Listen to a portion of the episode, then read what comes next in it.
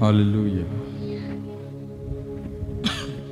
మంచిది మరి చక్కని పాటలు దేవుని చదివించున్నాం అందరం వాళ్ళు నిలబడి ఉండగానే దేవుని వాక్యం చదువుకుందాం. పరిశుద్ధ గ్రంథంలో నుండి తెసలోనికి రాసిన మొదటి పత్రిక నాలుగో అధ్యాయము.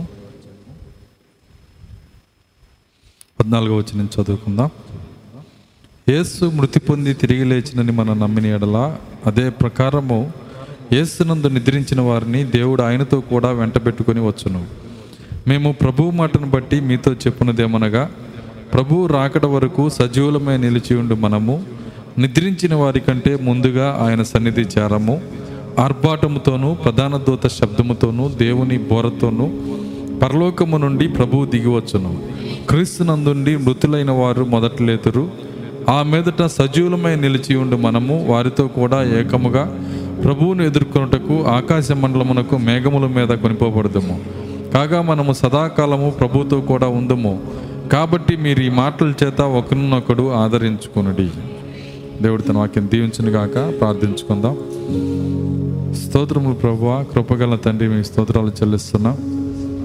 గడిచిన వారము నాయన మీ యొక్క రాకను గురించినటువంటి రెండవ రాకను గురించిన ప్రవచనములు ఆయన మాతో మీరు పంచుకుంటున్నందుకు వందనాలు చెల్లిస్తున్నా. నేడనే దినం ఇచ్చినదే ఆయన ఈ కార్యములు చూడటానికి మా యొక్క శరీర మార్పు విశ్వాసాన్ని పొందటానికి మా విశ్వాసంలో పైకి లేపబడటానికి తండ్రి ఉన్నతమైన బయలుపాట్లు ఉన్నతమైన విశ్వాసము ఉన్నతమైన శక్తి నాయన ఓ ఉన్నత విమోచన బలము ప్రభువ మేము పొందుకోవటానికి నేడనే దినములిచ్చి ఈ ఆరాధనలు ఇచ్చి ఓ వాక్యమును తెరిచి ప్రభువ మమ్మల్ని బలపరుస్తున్నందుకు వందనాలు చెల్లిస్తున్నాం. ఇప్పుడు వచ్చిన ప్రతి బిడ్డను మీరు దీవించండి. మీ పరిశుద్ధాత్మతో మీరు నింపండి నాయన. ఓ లోక సంబంధమైన ఆలోచనలు వ్యర్థమైన తలంపులు అపవాది కార్యములను యేసు క్రీస్తు నామంలో గద్దిస్తున్నాము ప్రభు ఇక్కడ కేవలం పరిశుద్ధాత్మకు మాత్రం అధికారం ఉండునే గాక. ప్రతి హృదయానికి వాక్యాన్ని తెరవండి. ప్రతి ఒక్కరు వాక్యంలో సంతోషించు కృపదాయి చేయండి వాక్యమును భుజించు కృపదాయి చేయండి.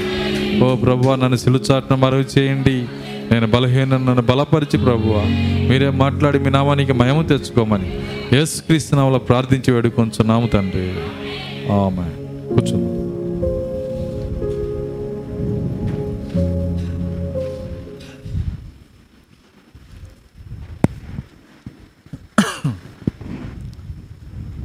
సరే మంచిది. మరి కొద్ది నిమిషాలు మనకు ఆలోచన వాక్యం పైన ఉంచుదాం. మరి గడిచినటువంటి వారము కొన్ని కార్యాలు మనం చూసాము.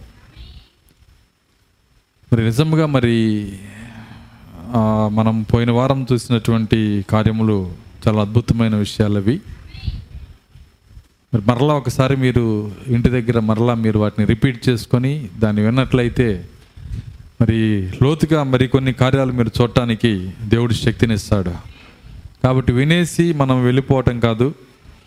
మరి అబ్రహాము నీ కటాక్షం నా మీద ఉన్నట్లయితే నీ దాసుని దాటిపోవద్దు అని చెప్పి కేక వేసి పట్టుకున్నాడు అబ్రహాము.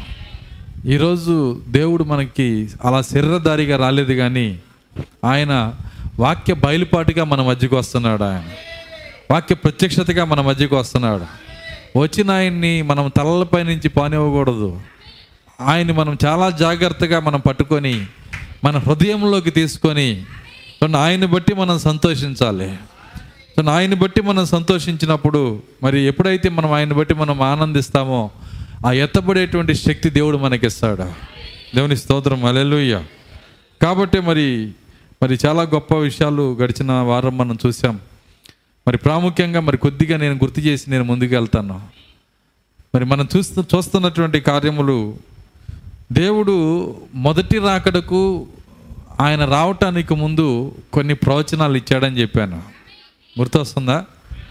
అయితే మొదటి రాకడికి ఎన్ని ప్రవచనాలు ఇచ్చాడో రెండో రాకడికి అంతకంటే రెండింతల ప్రవచనాలు ఇచ్చాడు ఆయన. అయితే మొదటి రాకడకు ఆయన ఇచ్చిన ప్రవచనాలు మరి ఎవరికి ఇచ్చారో ఆ జనాంగము ఒక్క ప్రవచనాన్ని కూడా ఎవరు చూడలేకపోయారు. సో ఆయన ప్రవచనం ఇచ్చినప్పుడు ఆయన యొక్క ప్రవచన శక్తి ఆ ప్రవచనాన్ని గ్రహించేటువంటి స్థితి ఎలా ఉంటుందంటే మొదటి రాకడకు ఎన్ని ప్రవచనాలు ఇచ్చాడో వాటిలో ఒక్క ప్రవచనము కూడా ఎవరికి ఇచ్చాడో ఆ జనాంగం చూడలేకపోయింది. అర్థమవుతుందా నేను చెప్తుంది? మరి వ్యక్తిగా వచ్చేటప్పుడు వ్యక్తిగా ఆయన వారి మధ్యలోకి వచ్చి కార్యాలు నెరవేరుస్తున్నప్పుడు ప్రవచనాలు నెరవేరుస్తున్నప్పుడు అప్పుడే చూడలేని వాళ్ళు బయలుపాటుగా దేవుడు ఈరోజు రెండో రాకడ కార్యాలు ప్రవచనాలు నెరవేరుస్తుంటే ఎలా చూడగలుగుతారు ఈరోజు నా ప్రశ్న అర్థమైందా? చూడండి మొదటి ప్రో మొదటి రాకడ ప్రవచనాలు అన్ని వందలు వేలు మరి ఆయన భూమి పైన నెరవేర్చుకుంటా పోతుంటే ఒక్క ప్రవచనాన్ని కూడా ఆ రోజు ఎవరికి ఆ ప్రవచనాలు ఇచ్చాడో వాళ్ళు చూడలేకపోయారు. ప్రధాన యాజకుడి దగ్గర నుంచి భూమి మీద ఉన్న ఒక్క విశ్వాసి వరకు ఎవరు చూడలేకపోయారు. మరి అదే వరుసలో ఈరోజు రెండో రాకడ ప్రవచనాలు కూడా పెట్టండి. వింటున్నారా? ఎవ్వరు చూడలేరు. కానీ కృప దేవుడు ఎవరికి ఇచ్చాడో వాళ్ళే దాన్ని చూడగలుగుతారు. దేవుని స్తోత్రం. అలెలుయ్య నిజమది చూడండి మనం అందుకే ప్రోక్త ఒక వర్తమానాన్ని చెప్పాడు. ఏమన్నాడంటే వన్ ఇన్ మిలియన్ అన్నాడు. One in a million. అంటే పది లక్షల్లో ఒకరు. మీరు కనుక దాన్ని చూస్తే మీరు పుట్టిన రోజు నీ తల్లి గర్భంలోకి మీరు వెళ్ళిన రోజు నీతో పాటు పది లక్షల మంది వచ్చారు. వింటున్నారా? మిలియన్ మిలియన్ మంది వచ్చారు అక్కడికి. మరి ఆ పది లక్షల్లో ఏం జరుగుతుందని ఆ గర్భంలో ఏం జరుగుతుందని వీడియో తీశారు దాన్ని. దాంట్లో మరి నీవు పరిగెత్తుతున్నావు నీతో పాటు నీ అక్కలు చెల్లెళ్ళు తమ్ముళ్ళు అన్నలు అందరూ ఉన్నారు అందులో. ఆ పది లక్షల మంది వాళ్ళు పరిగెత్తుతున్నప్పుడు వాళ్ళందరూ పరిగెత్తారు కానీ దారిలో కొంతమంది పడిపోతున్నారు కొంతమంది ఇరుక్కుపోతున్నారు కొంతమంది చచ్చిపోతున్నారు. కానీ వాళ్ళలో ఈ పది లక్షలలో బతికేది ఒకడే.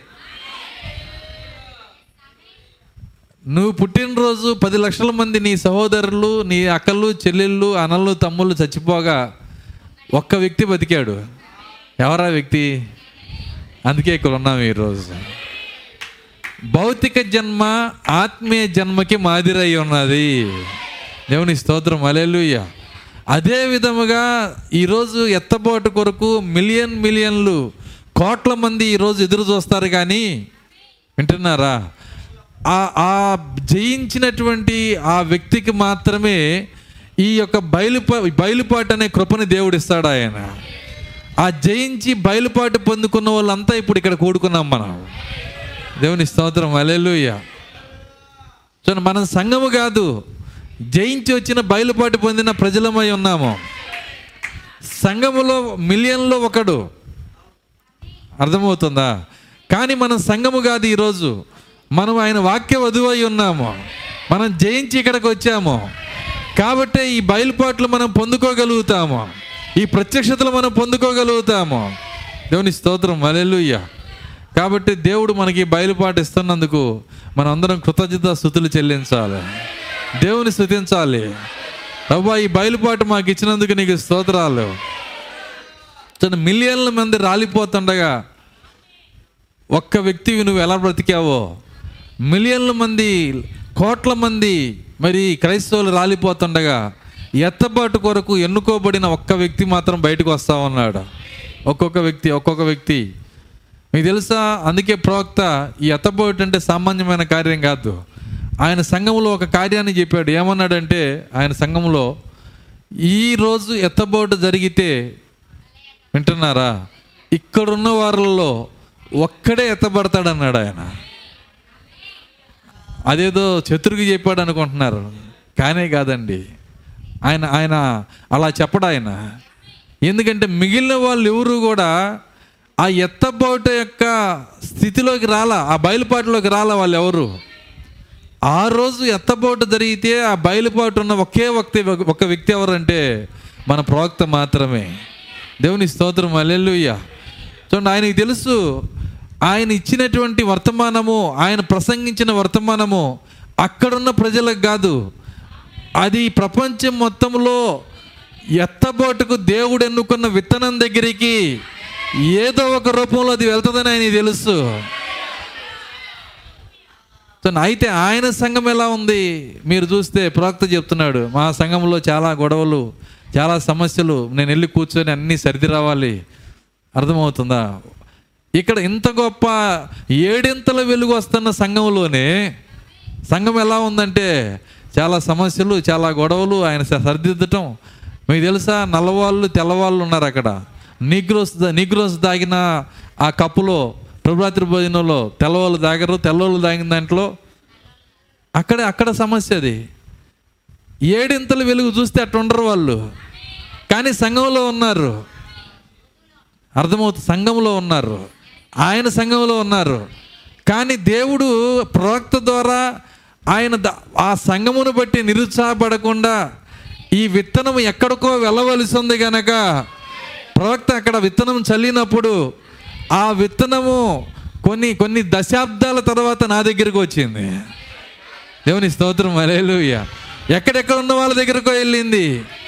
కానీ అక్కడున్న లోకల్ సంఘం దాన్ని పోగొట్టుకుంది. ఎంతమందికి అర్థమవుతుంది నేను చెప్తుంది? కాబట్టి మరి మనము కూడా వర్తమానం వస్తున్నప్పుడు దాన్ని పోగొట్టుకోవద్దు. మన రకరకాల పిచ్చి ఆలోచనలు పనికిరాని ఆలోచనలు వ్యర్థమైన ఆలోచనలు అన్నీ తీసివేసి మనకి ప్రాముఖ్యమైనది ఒకటే అవసరమైంది ఒకటే. యేసుక్రీస్తు మనకి నేర్పించిన మాట ఒకటే. ఏమన్నాడు ఆయన? అవసరమైంది ఒకటే. ఏంటి ఆ ఒకటి? కూర్చొని వాక్యం వినుట వాక్యములో సంతోషించుట వాక్యములో ఆనందించుట దానికి మించినది మీరొకటి లేనే లేదన్నాడు ఆయన. అవసరమైంది ఒకటే. కాబట్టి ఆయన వర్తమానం వచ్చేటప్పుడు మనం అంత ప్రాముఖ్యత ఇచ్చి మనం మన మనసునిచ్చి మన హృదయంనిచ్చి చాలా జాగ్రత్తగా దాన్ని తీసుకోవాలి. మీరు మీ యొక్క నోట్సులు తెచ్చుకోవాలి మీ యొక్క పెన్నులు తెచ్చుకోవాలి రాయగలిగిన వాళ్ళంతా. చక్కగా ఈ వారం డేట్ వేసి సండే మరి దాంట్లో ఏవైతే చెప్పబడిందో ప్రతి రెఫరెన్స్ రాసుకోవాలి. రాసుకొని దాని ప్రకారము ఇంటికి వెళ్ళి మళ్ళీ ధ్యానించాలి. ఆ విధంగా ధ్యానిస్తే నాకేం వస్తుంది పాస్టర్ గారు? ఇంకో పది లక్షల ఆస్తి వస్తుందా? అది కాదు వచ్చేది నీకు. అర్థమవుతుందా? సరే, పది లక్షలు వచ్చినా పది కోట్లు వచ్చినా నీ వెనకున్న వాళ్ళకి వదిలిపెట్టి వెళ్ళాల్సిందే నువ్వు. బైబిల్ చెప్తుంది ఆ విధంగా. కానీ ఇది గనక నువ్వు చేస్తే నువ్వు కట్టిన ఇంట్లో నువ్వే ఉంటావు అంటున్నాడు ఆయన. నువ్వు నాటిన చెట్టు ఫలం నువ్వే తింటావు అన్నాడు ఆయన. చదవండి ఇరిమియాలు చదవండి. అర్థమవుతుందా? తీటి వచ్చిన చెప్పట్లేదు లేండి ఇరిమియా ఇంటికి వెళ్ళి చదవండి అంటున్నాను. అర్థమవుతుంది. అందులో ఉన్న కార్యాలు. ఆయన ఆయన కృప అంటే అర్థం ఏంటంటే నువ్వు కట్టిన ఇంట్లో నువ్వే ఉండటం. నువ్వు నాటిన చెట్టు ఫలము నువ్వే తింటాం వేరొకడు రావటం కాదు. అలా ఉండాలంటే చెట్టు ఆయుష్ కన్నా నీ ఆయుష్ ఎక్కువ ఉండాలి. దేవుని స్తోత్రం. అల్లెలుయ్య అయితే ఆ కృప ఎక్కడుందంటే వాక్యంలో మాత్రమే ఉంది. మరికొంత డబ్బు కోసం కాదు మరికొంత మరికొంత ఆశీర్వాదం కోసం కాదు. మన యొక్క ఆశ మన ఆశ మన యొక్క తపన ఏంటంటే ఆయనతో మనం ఉండాలని. ఆయన వలే ఉండాలని. ఆయన వలే మనం ఉండాలి. దేవుని స్తోత్రం. అలెలుయ్య కాబట్టి అలా చేసేది ఏంటో కాదు వాక్యం మాత్రమే. కాబట్టి యేసుక్రీస్తు నడిస్తే వాక్యం చూస్తే వాక్యం మాట్లాడితే వాక్యం చూడండి ఆయన ఆయన బోధిస్తే వాక్యం ఆయన జీవిస్తే వాక్యం. ఆయన గాడిదెక్కిన వాక్యమే ఆయన సిలువెక్కిన వాక్యమే. అర్థమవుతుందా? చూడండి ఆయన స్వస్థతలు చేసిన వాక్యమే. ఆయన చనిపోయిన వాక్యమే ఆయన తిరిగి లేచిన వాక్యమే ఆయన జీవితం అంతా వాక్యమే. ఆ వాక్యానికి మరణము లేదు. వాక్యము నిత్య జీవమై ఉన్నది. నిత్య జీవము ఒక్క దానిలోనే ఉంది. ఏ ఏ ఎందులో ఉందంటే ఆయన వాక్యంలో మాత్రమే. మరి ఎక్కడా నిత్య జీవం లేనే లేదు. మరి ఆ నిత్య జీవము ఆయన దేవదూతల్లో పెట్టలేదు. ఆయన కెర్రుబుల్లో పెట్టలేదు నిత్య జీవము ఎందులోనూ పెట్టలేదు సృష్టించబడిన దేనిలో పెట్టలేదు ఆయన. ఒక్క వాక్యములో మాత్రమే నిత్య జీవాన్ని పెట్టాడు ఆయన. ఆ వాక్యం ఎవరు? అర్థమవుతుందా? వాక్యంలో పెట్టాడంటే పుస్తకంలో పెట్టాడు అనుకోమాకండి. ఆ వాక్యం ఎవరంటే మనమే ఈరోజు. దేవుని స్తోత్రం అలెలుయ్య మనము వాక్యమై ఉన్నామని గుర్తించడానికే ఇక్కడ ఉన్నాము. వాక్యంలో మన స్థానము గుర్తించడానికే ఇక్కడ ఉన్నాము. కాబట్టి మనము చాలా జాగ్రత్తగా వాక్య ప్రత్యక్షతలు పట్టుకునే సమయానికి వచ్చాము. ఒక వారం దాటి ఇంకో వారానికి వస్తున్నామంటే ఇంకా జాగ్రత్తగా ఉండాలి. సో మన మన యొక్క ఏకాగ్రతను చెడగొట్టే ప్రతిదీ పక్కకి నెట్టేసేయాలి. మన వాక్యం పైన మన దృష్టిని చెడగొట్టి దేవుణ్ణి అంబడించటం మరి నాశనం చేసే ప్రతి ఆలోచన మనం ఏం చేయాలంటే పక్కకి తీసేసేయాలి పక్కకి నెట్టేసేయాలి. ఎందుకంటే నేను చెప్పాను ప్రవక్త సంఘములోనే అలా ఉంది పరిస్థితి. వింటున్నారా? ఏడింతలు వెలుగు వస్తున్నా అంత గొప్ప ప్రవక్త పరిచయలోనే ఆ సంఘంలోనే అలా ఉంది. ప్రతి చోట దెయ్యం ఏదో ఒకటి చేయగలదు. అయితే దాన్ని మనం జయించాలి ఈరోజు. దయ్యపు కార్యాలని మనం జయించాలి. అది చేసే డిస్టర్బెన్స్ని జయించాలి. నీ దృష్టిని మరల్చడాన్ని జయించాలి. నీ ఆలోచనను మరల్చడాన్ని జయించాలి. నీ ఏకాగ్రత అంతా వాక్యం పైన పెట్టాలా? అలెలుయ్య కాబట్టి మనం చాలా జాగ్రత్తగా ఇవన్నీ రాసుకోవాలి. మనం ఏ అధ్యాయంలో ఉన్నాం? తెలిసిన వాళ్ళు చెప్పమాకండి. మనం ఏ అధ్యాయంలో ఉన్నాం పోయిన వారం? ఒకళ్ళు చెప్పారా ఏషియా? యాభై రెండు. మరి తెలిసి చెప్పట్లేదు తెలియకుండా చెప్పట్లేదు నాకు అర్థం కావట్లేదు. నన్ను కన్ఫ్యూజ్ చేస్తున్నారు మీరు. ఎన్నో అధ్యాయంలో ఉన్నాం మనము? ఏషియా? యాభై రెండు చూస్తున్నాం. ఏషియా యాభై రెండులో ఎత్తబోటు రెండో రాకడ గురించిన ప్రవచనాలు మనం చూస్తున్నాము. ఏమని స్తోత్రం. అలెలుయ్య రెండో రాకడ మరి దాని గురించినటువంటి ఆ సమయంలో ఏం జరుగుతుందో మొదటి రాకడకు ఇచ్చిన ప్రవచనాల కన్నా రెండో రాకడకి ఇచ్చిన ప్రవచనాలు రెండు రెట్లు ఇచ్చాడు ఆయన. అధికమైన ప్రవచనాలు ఇచ్చాడు. ఆది కాండము నుంచి రెండో రాకను ప్రవచనాలు ఇస్తానే వచ్చాడు ఆయన. సో నా ఆది కాండము మీరు చూసినట్లయితే దేవుడు సాయంకాలమున వస్తున్నాడు. సరే మీకు అర్థమవటానికి చిన్న ఒక ఎగ్జాంపుల్ చెప్తున్నా. ఎప్పుడు ఏదేం తోటలోకి వస్తున్నాడు? ఉదయం కాదు మధ్యాహ్నం కాదు ఎప్పుడు వస్తున్నాడు ఆయన? సాయంకాలమున. ఎందుకు సాయంకాలమే రావటం మొదలుపెట్టాడు? ఒక ప్రశ్న వేసుకోండి మీరు అక్కడ. రెండో రాకల్లో చూడండి ఆయన ఆయన ఆ కార్యాలు చేసేటప్పుడు కూడా ఈ దినాన్నే గుర్తుపెట్టుకుంటున్నాడు ఆయన. రెండో రాకల్లో దేవుడు రంగం మీదకి వచ్చే సమయము సాయంకాల సమయము. పగలు కాదు రాత్రి కాదు అస్తమయ కాలమున వెలుతురు కలుగును. అది ప్రత్యేకమైన దినము అది యహోవాకు తెలియబడిన దినము. కాబట్టి ఆ దినాన్ని చూపించటానికి ఆయన ఎప్పుడు వస్తున్నాడు? సాయంకాలమున. సాయంకాలం ఆయన వచ్చేటప్పటికి ఆయన సొంత పిల్లలు ఎలా ఉన్నారు? ఎలా ఉన్నారండి? ఏడో సంఘకాల ప్రజల్లాగా ఉన్నారు. ఎట్లా ఉన్నారు వాళ్ళు? దిగంబరులుగా ఉన్నారు. ఏడో సంఘాల ప్రజలు ఎలా ఉన్నారు? ఏమన్నాడు ఏడో సంఘాల ప్రజల గురించి? నీవు దిగంబరై ఉన్నావని ఎరుగక.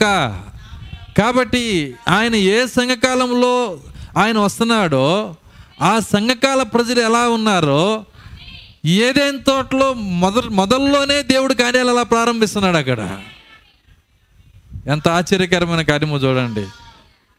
మరి మీకు ఆశ్చర్యంగా ఉందో లేదో నాకు తెలియదు కానీ నాకు మాత్రం చాలా వండర్ఫుల్గా ఉంది. వాక్య సౌందర్యాన్ని నేను చూస్తున్నాను అక్కడ. చూడండి అక్కడ ఏమవుతుందంటే మరి ఆమె ఆమె ఆ వధువు మాత్రమే తన ప్రియుణ్ణి పదివేల మంది కంటే సుందరుడని చూడగలుగుతుందంట. వధువు కంటికి మాత్రమే ఆయన అలా ఉన్నాడు. కతిమ వాళ్ళు ఏమంటున్నారంటే ఏముంది? నీ ప్రియునికి పెద్ద మీ ప్రియునికున్న విశేషం ఏంటి అసలు? ఏముందా? అర్థమవుతుందా? ఏమంటున్నారు వాళ్ళు? ఇతరుల మరి వేరు వేరొకని కన్నా నీ ప్రియునికున్న ప్రత్యేకత ఏంటి? విశేషం ఏంటి? ఎన్నో డినామినేషన్లు ఉన్నాయి ఎన్నో చర్చెస్ ఉన్నాయి ఎన్నో బోధలు ఉన్నాయి. వాటిలో ఒకటి అర్థమవుతుందా? కానీ వధువు ఏమంటుందంటే లేదు లేదు నా కంటికి పదివేల స్వరాలు నేనే సత్యమని చెప్పిన ఆయన నాకు ప్రత్యేకమైన వాడు. ఆ స్వరము ప్రత్యేకమైంది. నేను ఆయన్ని గుర్తుపట్టగలను. నువ్వు వధువు అయితే అది ప్రత్యేకంగా ఉంటుంది. వధువు కాకపోతే ఏం లేదు. వేరు ప్రియుని కన్నా వేరు వేరు వాక్యము కన్నా వేరు వర్తమానము కన్నా ఈ వర్తమానానికి విశేషత ఏముంది? అని మనకు అనిపిస్తుంది. మనకు అనిపిస్తుందంటే దాని ప్రత్యేకత మనం చూడలేకపోతున్నామంటే మనము ఆయన ఎన్నుకున్న పరమగీతపు వధువు స్థానంలో మనం లేమని అర్థం. నువ్వు పరమగీతపు వధువు స్థానంలో ఉంటే ఖచ్చితంగా నీకు అది స్పెషల్గా ఉంటుంది. అది ప్రత్యేకంగా ఉంటుంది. పదివేల మందిలో నువ్వు ఆయన గుర్తుపట్టగలుగుతావు. ఆయన సౌందర్యాన్ని చూడగలిగిన ఒకే ఒక్క ఆమె ఆ వధువు. దేవుని స్తోత్రం. అలెలుయ్య ఆ శూలమ్మతి కాబట్టి ఆ స్థితిలో దేవుడు మనల్ని పిలుస్తూ ఉన్నాడు ఈరోజు. అక్కడ మనం చూసినప్పుడు సాయంకాల సమయంలో ఆయన రంగం మీదకి వస్తున్నాడు. సాయంకాల సమయంలోనే మరి అక్కడ మరి వాళ్ళు వాళ్ళు దిగంబరులుగా ఉన్నారు సాయంకాల సమయంలో. అప్పుడు దేవుడు రంగం మీదకి వచ్చి దిగంబరులుగా ఉన్న వారి కొరకు ఆయనే స్వయముగా తయారు చేయించిన వస్త్రాలు ఇస్తా ఉన్నాడు అక్కడ. ఇచ్చాడా? ఇవన్నీ దేనికోసం చెబుతున్నాడు? ఏ దినం కోసం చెబుతున్నాడు? సాయంకాలమున వస్త్రాలు ఇవ్వబడతాయి. అదే కదా చెప్పింది సియోను లెమ్ము లెమ్ము. నీ సుందర వస్త్రం ధరించుకొనుము ఇక్కడ వాక్యాన్ని వాక్యం కలుపుతూ ఉండాలి. బైబిల్లో ఒక మాట రాస్తుంది నీ వాక్యము పలుకుట తోడనే అక్కడ వెలుగు కలుగును. నేను ఇప్పుడు వాక్యం పలుకుతున్నా. ఇక్కడ వెలుగు వస్తుంది. ఎవరు చూస్తున్నారు దాన్ని? ఎక్కడుంది ఆ వెలుగు? మీకు తెలుసా ఆ వెలుగు ట్యూబ్ లైట్ వెలుగు కాదు అది. నిజముగా అది ఎవరి హృదయాల్లోకి వెళ్తుందో ఆ హృదయంలో వెలుగు వచ్చి హృదయం దేంతో నిండినో నోరు దాన్ని పలికిద్దంట. నోటి దాకా వస్తుంది అది. హృదయం నిండిందే ఇక్కడ దాకా వస్తుంది. ఇక్కడి నుంచి ఇక్కడ దాకా వస్తుంది. ఇక్కడ దాకా వచ్చినప్పుడు ముఖం ఏమైద్దంటే వెలుగుతో నిండిపోయిద్ది.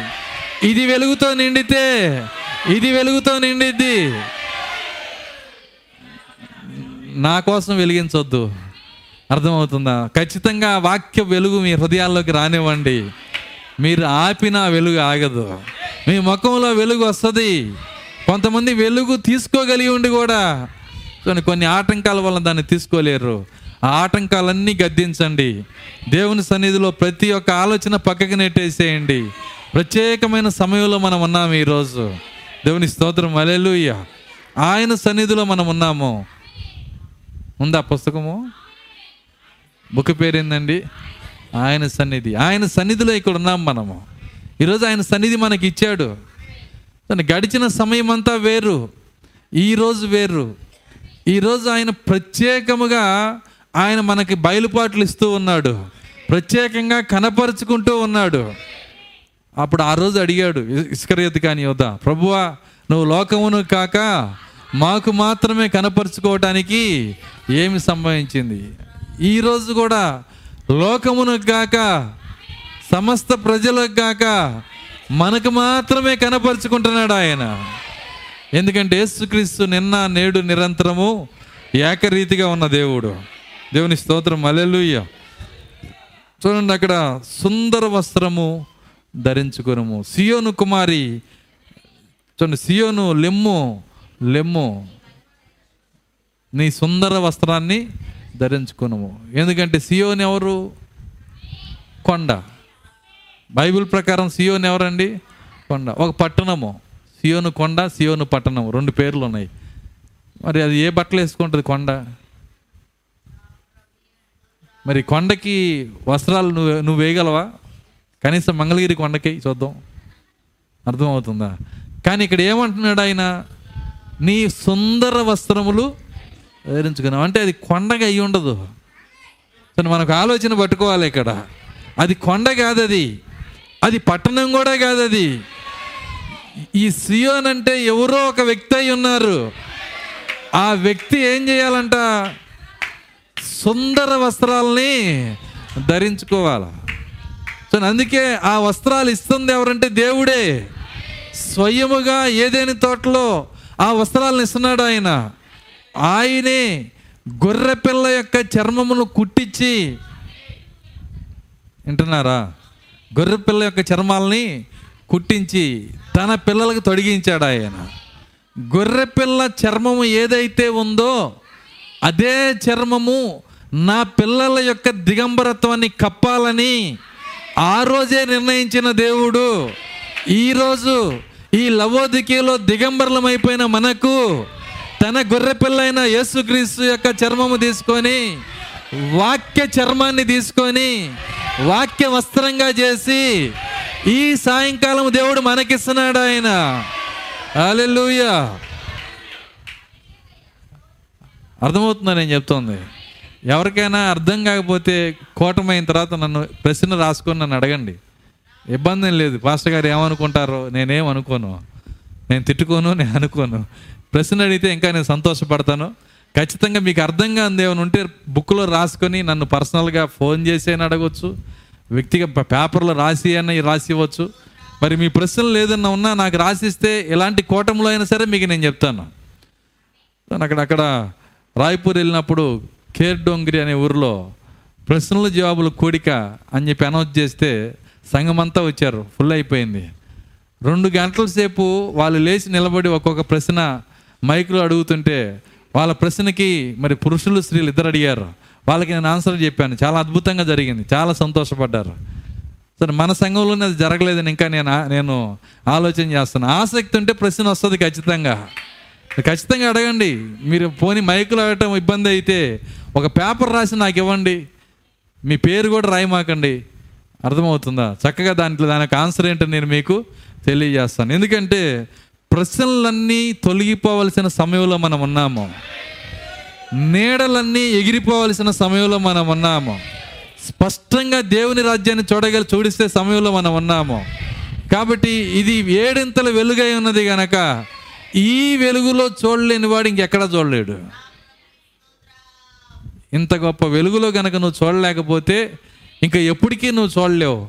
గొప్ప వెలుగు దేవుడు మనకిస్తున్నాడు. కాబట్టి మనము ఆ యొక్క వాక్యమును చాలా జాగ్రత్తగా మరి మన యొక్క హృదయాలపైన రాసుకొని దాని గురించి ఆలోచన చేసి ధ్యానించి. సో ఆయన కీర్తనలో ఒకటో అధ్యాయంలో చెబుతున్నాడు. ఏమంటున్నాడంటే చదవండి దాన్ని ఒక మాట. ఒకటి ఒకటి.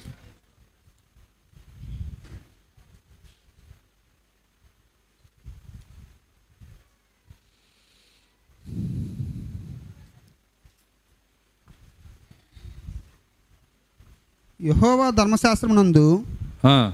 ఆనందించుచు యెహోవా ధర్మశాస్త్రం ముందు ఆనందించుచు దేవారాత్రము దీవరాత్రము దానిని ధ్యానించువాడు ధన్యుడు. దాన్ని ధ్యానించువాడు దైవత్వంలో పాలిభాగస్తుడు.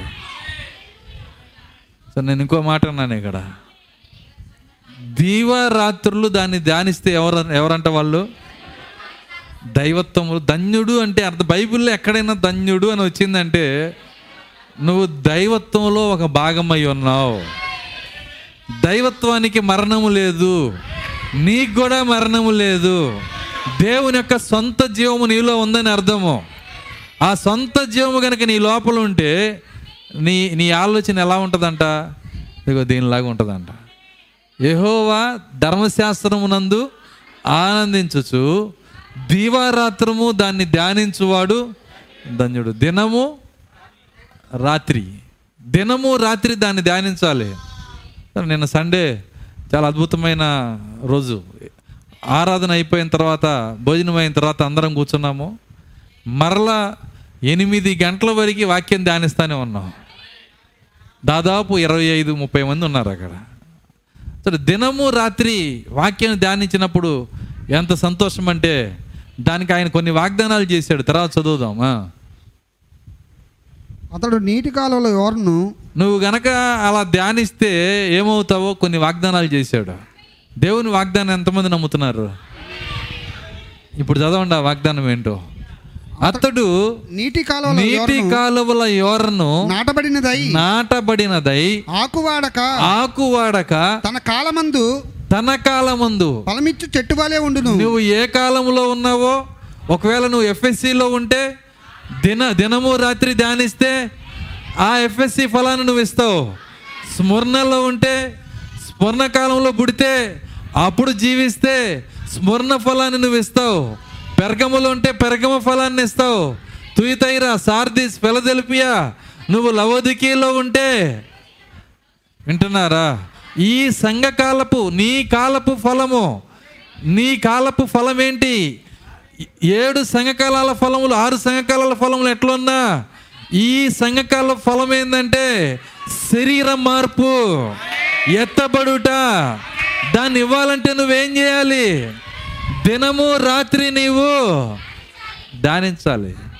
ధ్యానిస్తే నీకు వాగ్దానం చేశాడు. నీ కాలం యొక్క ఫలాన్ని నువ్వు ఇవ్వగలుగుతావు. అలెలుయ అప్పుడే నీకు అది సాధ్యమైద్ది అతడు నీటి కాలువల యోరను నాటబడినదై ఆకు వాడక తన కాలమందు తన కాలం ముందు ఫలమిచ్చే చెట్టు వలె ఉండును. అతడు చేయునదంతయు సఫలమగును. నిజమది నువ్వు నువ్వు నీకు ఏదన్నా పని అవి- అయిపోవాలనుకో ఖచ్చితంగా ఒక వర్తమాన పుస్తకము కొన్ని అధ్యాయాలు చదివేసి వెళ్ళు ఒకసారి. కీర్తనలు ఒకటి రెండు ప్రకారం వస్తున్నాను ప్రభు అని వెళ్ళు నీ పని అవ్వకపోతే అప్పుడు అడుగు నన్ను. మంత్రాలు చదివినట్టు ఎలమాక. చదివి అనలేదు ధ్యానించుట అన్నాడు ఆయన. ఏమన్నాడు ఆయన? ధ్యానించువాడు అన్నాడు చదువువాడు అనలేదు ఆయన. నువ్వు ధ్యానించాలి నువ్వు ధ్యానించి ధ్యానించి వెళ్తే నీవు ఏ పని అయితే నువ్వు సఫ నువ్వు అనుకుంటున్నావో అతడు చేయునదంతయు. మీరు మాట ఇచ్చారు నాకు. ఆయన వాగ్దానాన్ని నమ్ముతున్నానని. నమ్మితే ఏం చేయాలి? నీ పనులు సఫలం అవ్వాలంటే చర్చిలోకి వచ్చి కూడా నిద్రపోవాలి. అదేనా? వాక్యం వచ్చే చోట కూడా నిద్రపోతే ఇంకెక్కడ మనం వాక్యం వినేది? అలా కాదు మనం చేయాల్సింది. నువ్వు ప్రతిరోజు ధ్యానించాలి. కేవలం ఆదివారం రెండు గంటలు కాదు. బుధవారము బుధవారము కాదు శనివారము కాదు. ప్రతిరోజు ధ్యానించాలి. నువ్వు వాక్యము ధ్యానించినప్పుడు దేవుడు నీకు ఇచ్చిన వాగ్దానం ఏంటంటే నీవు వాడిపోవు. నీ ఆకు వాడదు. నిన్ను ఫేర్ అండ్ లవ్లీలో నానబెట్టినా వాడిపోతావు. అర్థమవుతుందా? కానీ వాక్య వాగ్దానం ఏమిస్తుందంటే నీ ఆకు వాడదు అని చెబుతాం. వారు ముసలితనమందు ఇంకా చిగురు పెట్టుచుందురు. పచ్చగా ఉందురు. దేవుని స్తోత్రం. అలేలుయ్యా సో ఆయన ఆయన మనకి ఇచ్చిన వాగ్దానం అది. మన ఆరోగ్యం అక్కడే ఉంది. ఆకు వాడకపోతే రోగం రాదని అర్థం. అర్థమవుతుందా? నువ్వు రోగమును జయించే శక్తి కూడా ఇక్కడే ఉంది. దేవుని స్తోత్రం. అలెలుయ్య దాదాపు ఎనభై సంవత్సరాలు పైబడిన షిండే గారు నిలబడినప్పుడు ఈ వాగ్దానాన్ని చూసి నేను గుర్తు చేసుకుంటా ఉన్నా. ఆయన కనీసం షుగర్ కూడా లేదు ఆయనకి. ఏ రోగము లేదు. ఎంత హ్యాపీగా చప్పట్లు కొడుతూ మూడు గంటలైనా సరే ప్రతి ప్రతి చోట పొద్దున సాయంత్రం కూటమన్నా చెబుతున్నాడు ఆయన. వింటున్నారా? ఎంత శక్తి ఆయనకి ఎక్కడి నుంచి వచ్చిందంటే ఈ వాక్య ధ్యానమే. దేవుని స్తోత్రం అలెలుయ్య అదే నిన్ను హాస్పిటల్స్ చుట్టూ తిరగకుండా చేస్తుంది. అదే నిన్ను రోగములకు మందులు వేసుకోకుండా చేస్తుంది. అదే నిన్ను చింతించే వారిగా కాకుండా సంతోషించే వారిగా చేస్తుంది. దేవుని స్తోత్రం. అలెలుయ్య ఏది? వాక్య ధ్యానము. కాబట్టి దాని ప్రాముఖ్యత మనం ఎరగాలి. ప్రతిరోజు దాన్ని ధ్యానించాలి. మన కనుదృష్టి దాని పైన పెట్టాలి. దానికి దానికి ఇవ్వాల్సిన ర్యాంక్ ఏంటంటే అవసరమైనది ఒక్కటే. అవసరమైంది ఒకటే దేవుని స్తోత్రం. అలెలుయ్య చూడండి అక్కడ ఆ లేఖనంలోకి మనం వెళ్ళినప్పుడు ఆయన సాయంకాలం ముందు ఏ గొర్రెలను చంపి దాని చర్మాన్ని ఇచ్చాడో ఆ దేవుడు మారలా. రెండవ రాకల్లో అదే విధముగా మన కొరకు చనిపోయిన ఒక గొర్రెపిల్ల ఉంది. ఆ గొర్రె పిల్ల ప్రభు అయిన యేసుక్రీస్తు. ఆయన వాక్యమై ఉన్నాడు. ఆయన దేహాన్నే తీసుకొని ఆయన ఆ వాక్య దేహాన్నే తీసుకొని ఈరోజు మన కొరకు వస్త్రాలను ఇస్తున్నాడు ఆయన. సో అప్పుడు ఆది కాండము ఆది కాండములో జరిగిన కార్యాలు రెండో రాకడ ప్రవచనాలు కాదా? నేను అడుగుతున్నాను. ఎక్కడున్నా మీరు ఎక్కడ చూసినా నేను అదే చూపిస్తా. అర్థమవుతుందా? ఎందుకంటే రెండవ రాకడ ప్రవచనాలు దేవునికి అంత ప్రాముఖ్యమైనది. ఇవి ఇవి చాలా ప్రాముఖ్యమైన విషయాలు. మరి మనకు అది ప్రాముఖ్యంగా లేకపోవచ్చు కానీ దేవునికి అది ప్రాముఖ్యమైంది. అయితే దేవునికి ఏది ప్రాముఖ్యమైందో అదే మనకు కూడా ప్రాముఖ్యమైంది. ఇప్పుడు రండి ఏషియా యాభై రెండుకి.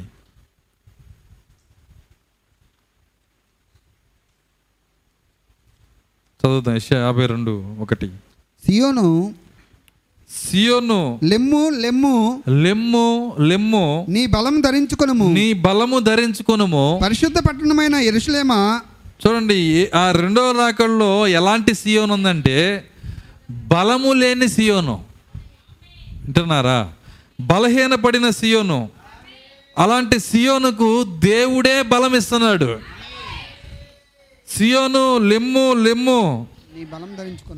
ఇదే ఏషియా అరవైలో కూడా చెప్తున్నాడు. ఏమంటున్నాడు ఏషియా? వెలుగు వచ్చినది. యెషయా గ్రంథము అరవయో అధ్యాయము ఒకటో వచ్చినము నీకు వెలుగు వచ్చున్నది లెమ్ము లెమ్ము తేజరిల్లుము. తేజరిల్లము. అదే మాట. లెమ్ము లెమ్ము అన్నాడు. అక్కడ ఇంకొక మాట వాడాడు.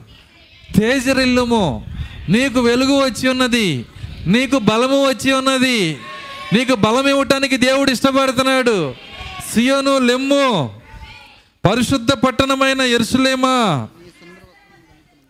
పరిశుద్ధ పట్టణమైన ఎరుసలేమా ఇప్పుడు ఈ పట్టణం ఎవరో ఆ ఎరుసలేం పట్టణం ఎవరో ప్రకటన ఇరవై రెండో అధ్యాయములో ఒక భక్తుడు చెప్తున్నాడు ఆయన. కొద్దిగా లేఖనాలు చూసుకుంటూ వెళ్దాం మనం. ప్రకటన గ్రంథము ఇరవై ఒకటో అధ్యాయము తొమ్మిదో వచనం. అంతటా కడపటి ఏడు తెగులతో నిండిన ఏడు పాత్రలను పట్టుకొని ఉన్న ఏడుగురు దేవదూతలలో ఒకడు వచ్చి ఇటు రమ్ము పెళ్ళి కుమార్తెను అనగా గొర్రెపిల్ల యొక్క భార్యను నీకు చూపెదనని నాతో చెప్పి ఆత్మావసున్నై ఉన్న నన్ను ఎత్తైన గొప్ప పర్వతం మీదకు కొనిపోయి ఎరుషులేము అను పరిశుద్ధ పట్టణము దేవుని మహిమగలదై పరలోకమందున్న దేవుని యొద్ద నుండి ఉమ్. దిగివచ్చుట నాకు చూపిను. జాగ్రత్తగా గమనించండి ఈ లేఖనాన్ని.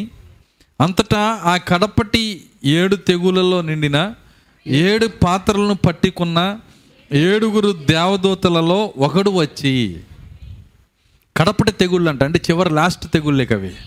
ఆ చివరి తెగుళ్ళు భూమి మీద కొమ్మరించడానికి ఏడుగురు దూతలు ఉన్నారంట. అందులో ఒక దూత నా దగ్గరికి వచ్చాడు. ఆ ఆ- ఆ దూత ఎవరో కాదు వెళ్ళే మారన్న ఆమె. ప్రకటన ఒకటిలో ఏ దూతని పంపించాడని చెప్పాడో యోహాను? ఆయనే రకరకాల స్థలముల్లో ఆ పని ఆపి వస్తున్నాడట. ఆ పని దగ్గర చూడండి అక్కడ ఉండి వస్తున్నాడు. ఇక్కడ ఈ పాత్రలు కొమ్మరించేది కూడా ఈ సంఘకాలపు దూతలే ఏడుగురు దూతలే. ఈ ఏడుగురు దూతల్లో ఒక దూతగా ఉండి ఆ పని కడపటి తెగుళ్ళు కొమ్మరిచ్చేసి వింటున్నారా? అయిపోయింది పని. అక్కడ మాట్లాడుతున్నాడు యోహాన్తో. ఏమంటున్నాడంటే ఏడుగురు దూతల్లో ఒకడు వచ్చి ఇటు రమ్ము పెండ్లి కుమార్తెను అనగా గొర్రెపిల్ల యొక్క భార్యను నీకు చూపెదనని నాతో చెప్పి. ఎవరిని చూపిస్తానన్నాడు? పెళ్ళి కుమార్తె. అప్పుడు యోహాన్ అనుకున్నాడు భూమి మీద మా గురువు గారు పెళ్ళి చేసుకోలేదు.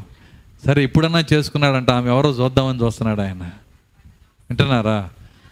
ఆమె ఎవరో చూద్దామని చూస్తున్నప్పుడు తర్వాత చూడండి నెక్స్ట్. ఆత్మవశున్నై ఉన్న నన్ను ఎత్తైన గొప్ప పర్వతం మీదకి కొనిపోయి వింటున్నారా? ఎక్కడ తీసుకెళ్ళాడు? చాలా జాగ్రత్త పట్టుకోవాలి. ఎత్తైన గొప్ప పర్వతం మీదకి తీసుకొని పో కొనిపోయి ఎరుసలేము అను పరిశుద్ధ పట్టణము దేవుని మహిమ గలదై పరలోకముందున్న దేవుని యొద్ద నుండి వచ్చు దిగి వచ్చుట నాకు చూపెను. ఎవరిని చూపిస్తా అన్నాడు? ఎవరిని చూపిస్తానన్నాడు ఆయన? గొర్రెపిల్ల? గొర్రెపిల్ల ఎవరు? ఆయన. ఇప్పుడు ఆయన భార్యను చూపిస్తానన్నాడు. ఎవరిని చూపించాడు? ఎరుసలేం పట్టణాన్ని చూపిస్తున్నాడు. అప్పుడు ఎషియా యాభై రెండులో ఎవరితో మాట్లాడుతున్నాడు ఆయన? గొర్రెపిల్ల భార్యతో మాట్లాడుతున్నాడు. దేవుని స్తోత్రం. అలెలుయ్య మరి ఎంతమందికి అర్థమైందో నాకు తెలియదు. ఆయన ఎవరితో మాట్లాడుతున్నాడంటే గొర్రెపిల్ల భార్యతో. ఆయన ఎత్తైన ఒక పర్వతం మీద తీసుకెళ్ళాడంట.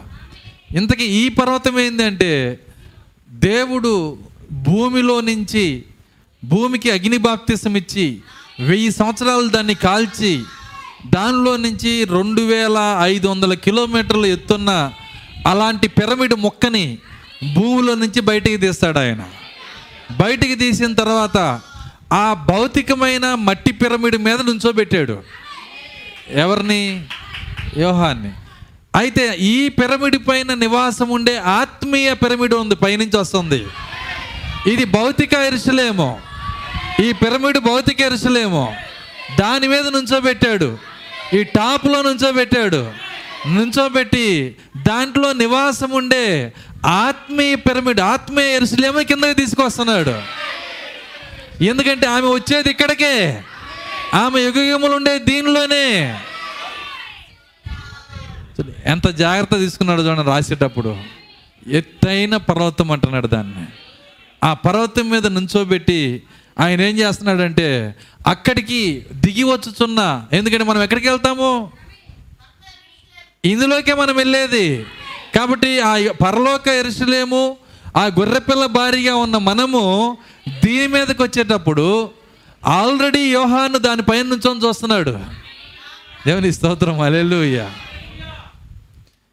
రేపు జరగబోయేది అదే.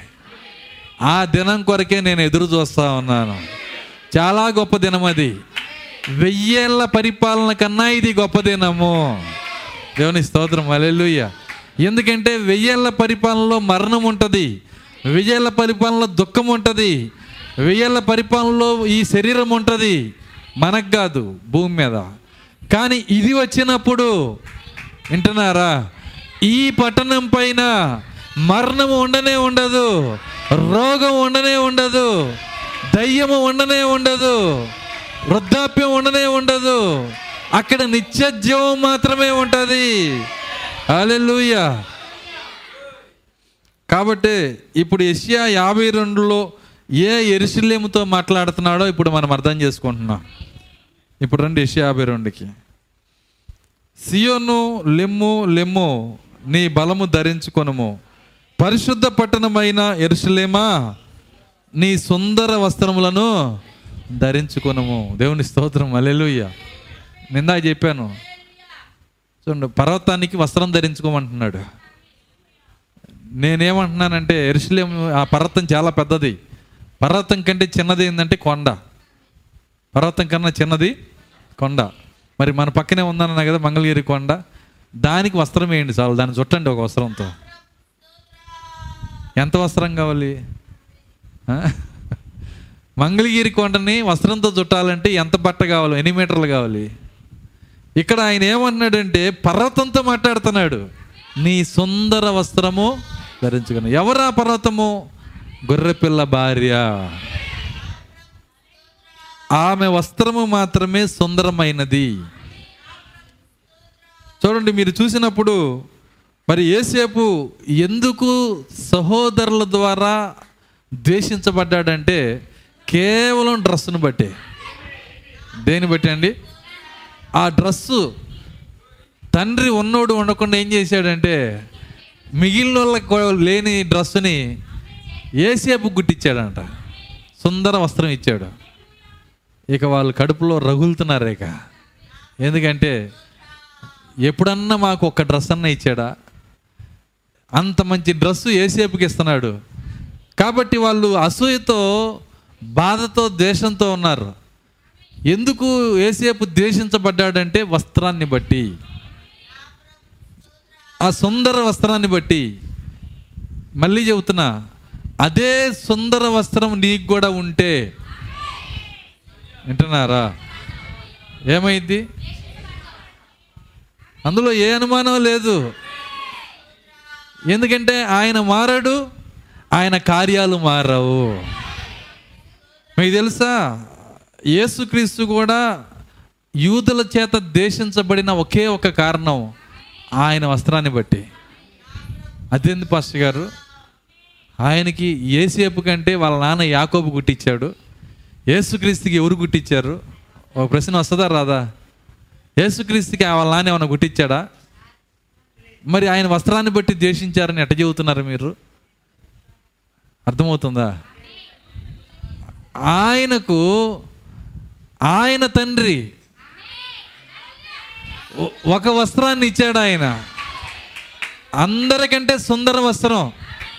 అది వేసుకొని కొండ మీద చూసుకున్నాడు ఒకసారి. అర్థం కాల. అది వేసుకొని కొండ మీద చూసుకున్నాడు. అది చూసుకున్న సమయంలో అందరు కింద పడిపోయారు ఆ వెలుగు చూడలేక. ఏంటా వస్త్రం? అదే వాక్య శరీరము. దేవుని స్తోత్రం అలెలుయ్యా ఆ వాక్య శరీరమును యేసుక్రీస్తు కలిగి ఉండటాన్ని బట్టి ఆయన ఆలోచనలు వేరుగా ఉన్నాయి. ఆయన తలంపులు వేరుగా ఉన్నాయి. తండ్రి చిత్తమును గ్రహించుట వేరుగా ఉంది. ఆయన ఉద్దేశాలు వేరుగా ఉన్నాయి. ఎందుకంటే ఆ వస్త్రము ఆయన్ని మార్చేసింది. నడక మార్చేసింది. వస్త్రం వల్ల తండ్రి చిత్తాన్ని చేస్తున్నాడు. దేవాలయంలో ఉన్న ఆ అమ్మకందారులన్నీ బలాలన్నీ తీసుకెళ్ళి బయటపడేస్తున్నాడు. వస్త్రం. వింటున్నారా? దావీదు కుమారుడు అని పిలుస్తున్నారు. దావీదు కుమారుడు నేనెందుకు అవుతాను? అర్థమవుతుందా? అసలు ఆయన మెస్ రాబోయే మెస్సియా దావీదు కుమారుడని మీరు ఎట్ట చెబుతారు? వాక్యంలో ఉంది కదండి. ఏముందో చదవండి అంటున్నాడు ఆయన. వస్త్రము వేరుగా చేస్తుంది. ఆది పాపం చెట్టు ఉంది అంటున్నారు పండు అంటున్నారు సరిగ్గా చదవండి. వస్త్రం మనల్ని ఏం చేసింది? వేరుగా చేసింది. సో ఆ వస్త్రము సుందర వస్త్రము అది ధరించుకునే సమయం ఆయన మాట్లాడుతున్నాడు. ఒకప్పుడు అది దూరంగా ఉండేది కానీ ఆ సుందర వస్త్రం నీ దగ్గరకే వచ్చింది. ఇక నీ నుంచి వెళ్ళిపోవటానికి కాదు నిన్ను మింగటానికి. దేవుని స్తోత్రం అలెలుయ్య ఆ వస్త్రం చేత మింగబడాలని నేను ప్రార్థన చేస్తా ఉన్నా. దేవుని స్తోత్రం అలెలుయ్య ఉందా? వాక్యంలో ఉందా? ఆ వస్త్రం రెండో కొరంది ఐదులో లేదా? ఏమని చెబుతున్నాడు? మర్త్యమైనది అమర్త్యత అమర్త్యమైన దాని ద్వారా మింగివేయబడాలని. ఏంటి అమర్త్యమైంది? మన వస్త్రం మర్త్యమైంది ఏంటి ఈ శరీరము ఈ ప ఈ కార్యమునే ఈ గొర్రెపిల్ల భార్య అయిన ఎరుషులేముతో మాట్లాడుతున్నాడు ఆయన. ఎరుసలేమా ఏమంటున్నాడు ఆయన? సియోను లెమ్ము లెమ్ము నీ బలము ధరించుకునము. పరిశుద్ధ పట్టణమైన ఎరుసలేమా నీ సుందర వస్త్రములు ధరించుకునము. నీ సుందర వస్త్రములు ధరించుకునము. ఆయన మనకు ఆజ్ఞ ఇచ్చాడు. ఆయన ఆజ్ఞని బట్టి నేను దేవుని స్థుతిస్తున్నాను దేవుని స్తోత్రం. అలెలుయ్యా ఆ సుందర వస్త్రం నాకు ఇచ్చినందుకు వందనాలు ప్రభువా. ఈరోజు అది నాకు ఇచ్చాడని నేను నమ్ముతున్నా. నిజంగా ఆ వస్త్రం ఉంటే వింటున్నారా? ఆ వస్త్రం నిన్నేం చేస్తుందంటే నిన్ను నిన్ను నిర్లక్ష్యపరులుగా చేయదు అది నిన్ను బద్దకస్తులుగా చేయదు అది నిన్ను నిన్ను నిష్ఫలులుగా చేయదు అది ఆయన చిత్తము చేయటానికి నిన్ను ప్రేరేపిస్తుంది ఆ వస్త్రము? ఆయన ఆరాధించడానికి నిన్ను తోసుకుంటా వస్తుంది. ఒకసారి ఆ వస్త్రము ప్రవక్త కోటంలో ఒక పాస్టర్ యొక్క వస్త్రం ఆయన తాకిందంట. ఆ ముసలాయన అక్కడ కూర్చొని ఏడుస్తున్నాడు. అప్పుడు ప్రవక్త అంటున్నాడు ఏమంటున్నాడంటే బోస్వర్త్ ఆయనతో అంటున్నాడు ఇప్పుడు నీకు ఏడవాలని ఉంది కదా ఏడ్చి ఆరాధన చేయాలని ఉంది కదా ఆయన ఆశ్చర్యపోయాడు. నా మనసులో హృదయంలో ఉంది నీకెట్ట తెలుసు అన్నాడు ఆయన. నీ వస్త్రం నిన్ను తాక్కుంటా పోయింది. నీ వస్త్రం నిన్ను తాక్కుంటా వెళ్ళింది. ఈరోజు ఈరోజు ఎన్ని వస్త్రాలు ఉంటే ఆరాధన అంత బాగుంటుంది అక్కడ. దేవుని స్తోత్రం అలేలుయ్య మనం వచ్చిన ఉపయోగం లేదు. మనల్ని ఆరాధింపజేసేది మన వస్త్రమే. మనల్ని జీవింపజేసేది మన వస్త్రమే. అలెలుయ్యా ఇప్పుడు ఆ వస్త్రం గురించి ఆయన మాట్లాడుతున్నాడు. పరిశుద్ధ పట్టణమైన ఎరుసలేమా నీ సుందర వస్త్రములు ధరించుకొనుము. ఇక మీదట సున్నతి పొందని వాడొకడును అపవిత్రుడైన వాడొకడును నీ లోపలికి రాడు. ధూళి దులుపుకొనుము ఎరుసలేమా లేచి కూర్చుండుము. చెరపట్టబడిన సియోను కుమారి నీ మెడకట్లు ఇప్పివేసుకొనము. మరి ఎవరితో మాట్లాడుతున్నాడు ఇది? వ్యక్తిగతంగా నీతో నాతోనే మాట్లాడుతున్నాడు ఆయన. ఇది పర్వ ఈ- ఆ పట్టణం కాదు పర్వతం కాదు. వ్యక్తిగతంగా నీతో నాతో మాట్లాడుతున్నాడు. ధూళి దులుపుకొను ఎరుసలేమా? ఎరుసలేముకి ధూళి పట్టింది. ఆరు సంఘకాలాల ఎరుసలేము ధూళిలో ఉంది. ఎంతమందికి అర్థమవుతుంది నేను చెప్తుంది? ఆరు సంఘకాలాల వరకు ఉన్న ఎరుసలేము ధూళిలోకి వెళ్ళిపోయింది ఇప్పుడు దేవుని స్వరము దాంతో మాట్లాడుతుంది. ధూళి దులుపుకొను ఎరుసలేమా? దేవుని స్తోత్రం. అలెలుయ్య ధూళి దులుపుకోవటం అంటే అర్థమవుతుందా? ఆరు సంకాలాల ఎరుసలేము ధూళిలో ఉందంటే వాళ్ళందరూ చనిపోయి ఎక్కడున్నారు? దుమ్ము దుమ్ములో ధూళిలో కలిసిపోయారు. ఆ దుమ్ము ఆ ఎరుసలేమును పట్టింది. ఇప్పుడు దేవుని స్వరము ఆ చని మరణించిన ఎరుసలేంతో మాట్లాడుతుంది. ఏమంటుందంటే దుమ్ము దులుపుకొని ఎరుసలేమా? నువ్వు దూళ్ళో ఉండాల్సిన అవసరం లేదు. నీవు కూడా లేచే సమయం వచ్చింది. అలెలుయ్యా పోయిన వారం ఇంకొక మాట చెప్పాను. పోయిన వారం దీని గురించే ఇంకో మాట చెప్పాను. అది గుర్తుందో లేదో నాకు తెలియదు. ఏం చెప్పాను? నీ వస్త్రములు మురికి చేసుకోవద్దు. రెండు భావాలు ఉన్నాయి ఇక్కడ. నీ వస్త్రాలు మురికి చేసుకోవద్దు. దుమ్ము నీ దగ్గరికి రానివ్వద్దు. ధూళి నీ దగ్గరికి రానివ్వద్దు. దుమ్ము నిన్ను తాకకూడదు. ఇతరుల గురించి మాట్లాడటం మనల్ని తాకకూడదు. నీ వస్త్రాలు పాడు చేసుకోవద్దు. తమ వస్త్రములు మురికి చేసుకోనని కొందరు నీలో ఉన్నారు అన్నాడు? యేసు ప్రభు మరి ప్రవక్త అంటున్నాడు వస్త్రమును మురికి చేసుకొనుట అంటే ఇతరుల గురించి మాట్లాడుట. సో ఇతరుల గురించి మనం ఎందుకు మాట్లాడాలి? మనకేం అవసరము? మన మనకి ఇచ్చింది తినటమే కష్టంగా ఉంటే కొంతమంది అంతే పక్క వాళ్ళు ఏం తింటున్నారు ఏం ఏం నవ్వులుతున్నాడు చూస్తుంటారు. ముందు నీకు పెట్టింది నీకు నీకేమైనా తక్కువ అయితే కదా నీకు పెట్టింది నువ్వు తిను. పొట్టలో తేడా ఉంటే వాళ్ళు తింటాం ఆపేసి. అర్థమవుతుందా? వాళ్ళకి పెట్టింది ఆపేసి ఏం చేస్తారంటే చుట్టుపక్కల వాళ్ళు ఎట్ట తింటున్నారని చూస్తున్నారు. ముందు లోపల కనకన మండుతుంది అనుకో ఎవరి ప్లేట్ ఎట్ట తింటున్నా నాకు అనవసరం. ముందు నేను తినాలని చెప్పి తింటా ఉంటాం. లోపల ఆకలి ఉండాలి. లోపల అగ్గిని ఉండాలి. సో ఎవరి గురించో నాకు అనవసరం. సో ఏ ఏ వ్యక్తి పడిపోయాడో ఏ వ్యక్తి నిలబడ్డాడో నాకు అనవసరం. ఏ పాస్టర్ ఎట్టున్నాడో నాకు అనవసరం. నిజమది. సో నా గురించి కొంతమంది తిట్టిన పాస్టర్లు కూడా ఉన్నారు. నేను వదిలేసాను నాకు అనవసరం. దుమ్ము నాకు అనవసరం. దేవుని స్తోత్రం. అలెలుయ్య ఎవరు ఏది మాట్లాడినా నాకు అనవసరం. ఎందుకంటే నాకు పెట్టింది తినటానికే టైం లేదు నాకు. ఎత్తబడు లోపల నేను తినాలి. ఆయన వాగ్దానం చేసింది నేను భుజించాలి. తినాల్సింది ఎంతో ఉంది. చూడాల్సింది ఎంతో ఉంది. సంతోషించాల్సింది ఎంతో ఉంది. అలెలుయ్యా ఇక్కడ ధూళి దులుపుకునము ఎరుసలేమా లేచి కూర్చుండము. దుమ్ములో ఉన్నదానా మట్టిలో పడి ఉన్నదానా లేచి కూర్చునము. దేవుని స్వరము నీతో మాట్లాడుతుంది. అలెలుయ్యా అక్కడున్న ఏస్కేల్ అంటున్నాడు. ఏస్కేల్తో దేవుడు అంటున్నాడు. నరపుత్రుడా ఈ ఎండిన ఎముకలు బతుకుతాయి అంటావా? అన్నాడు ఏమన్నాడు ఆయన? ఆయన చక్కని ఆన్సర్ ఇచ్చాడు. బతుకుతాయి అంటే బతకడు అంటాడు. బతకడంటే బతుకుతాయి అంటాడు. ఆయనకి అసాధ్యమైంది ఏముంది? ఆయనకి అప్పగిచ్చేస్తే. నీకే తెలుసు ప్రభువా. ఎందుకంటే ఆయనకి అసాధ్యమైంది లేదు. ఆయన ఎండిన ఎముకలతో మాట్లాడినప్పుడు ఆయన కూడా మాట్లాడాల? ప్రవచనం ఎత్తి మాట్లాడము. నీ ప్రవచన నీ ప్రవచన శక్తే ఆ ఎండిపోయిన ఎముకల్ని పైకి లేపుతుంది. ఈరోజు మట్టిలో దూరిలోకి వెళ్ళిపోయిన ఎరుసలేము అందులో పౌలు ఆయన సంఘం ఉంది ఐరైనస్ ఆయన సంఘం ఉంది మార్టిన్ ఆయన సంఘం ఉంది కొలంబా ఆయన సంఘం ఉంది మార్టిన్ లోదర్ ఆయన సంఘం ఉంది జాన్ వెస్లీ ఆయన సంఘం ఉంది విలియం బ్రన్హామ్.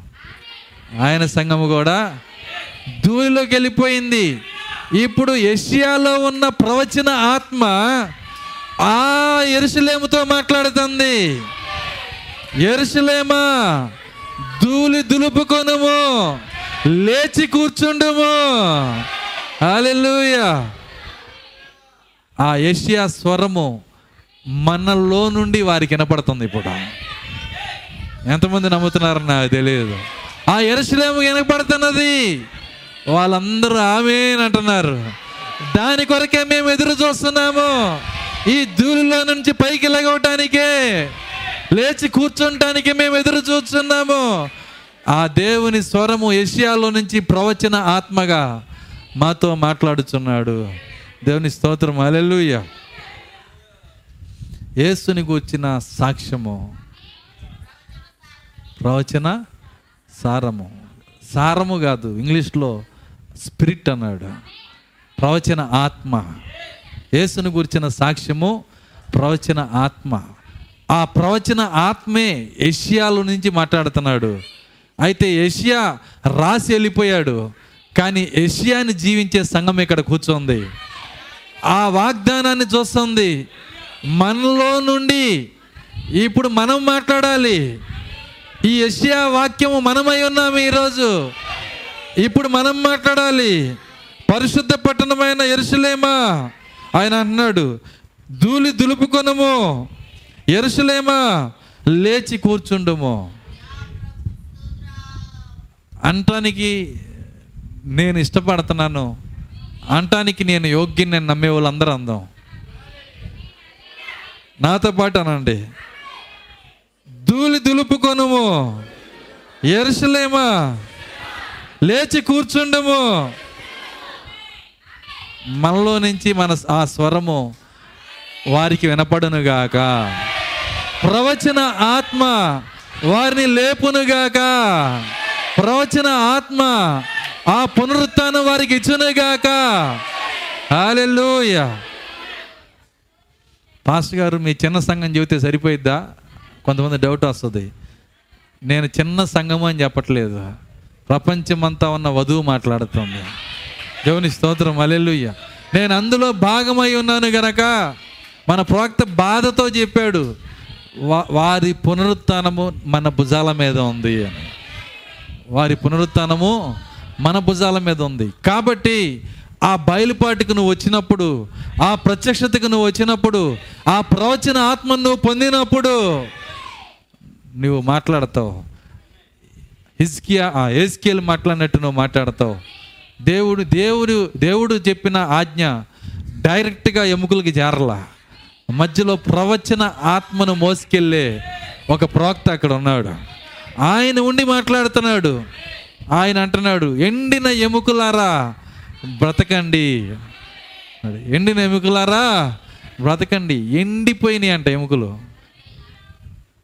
గడగడ గడగడ సౌండ్ వస్తుంది. ఆ ఎముకలు అతుక్కుంటుంటే విస్తారమైన గడగడలు వస్తున్నాయి. ఏసుకెళ్ళి ఆశ్చర్యపోయాడు. ఏంటి ఈ గడగడలు? మాంసం లేదుగా? అర్థమవుతుందా? మాంసం లేకుండా మనందరం షేక్ హ్యాండ్ ఇచ్చుకున్న గడగడలే. అర్థమవుతుందా?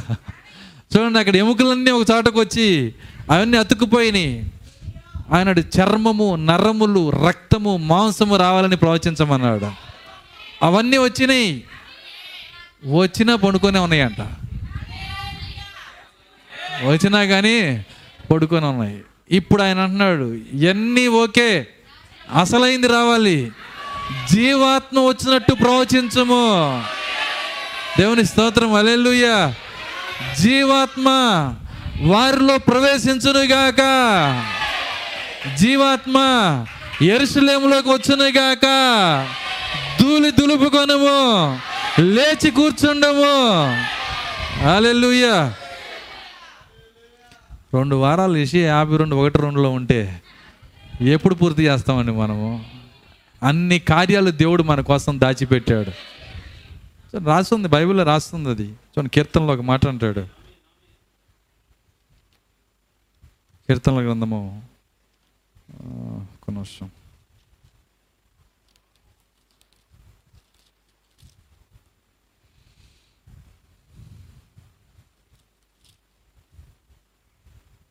ఐదో వచ్చిన నలభై అధ్యాయం ఐదో వచ్చిన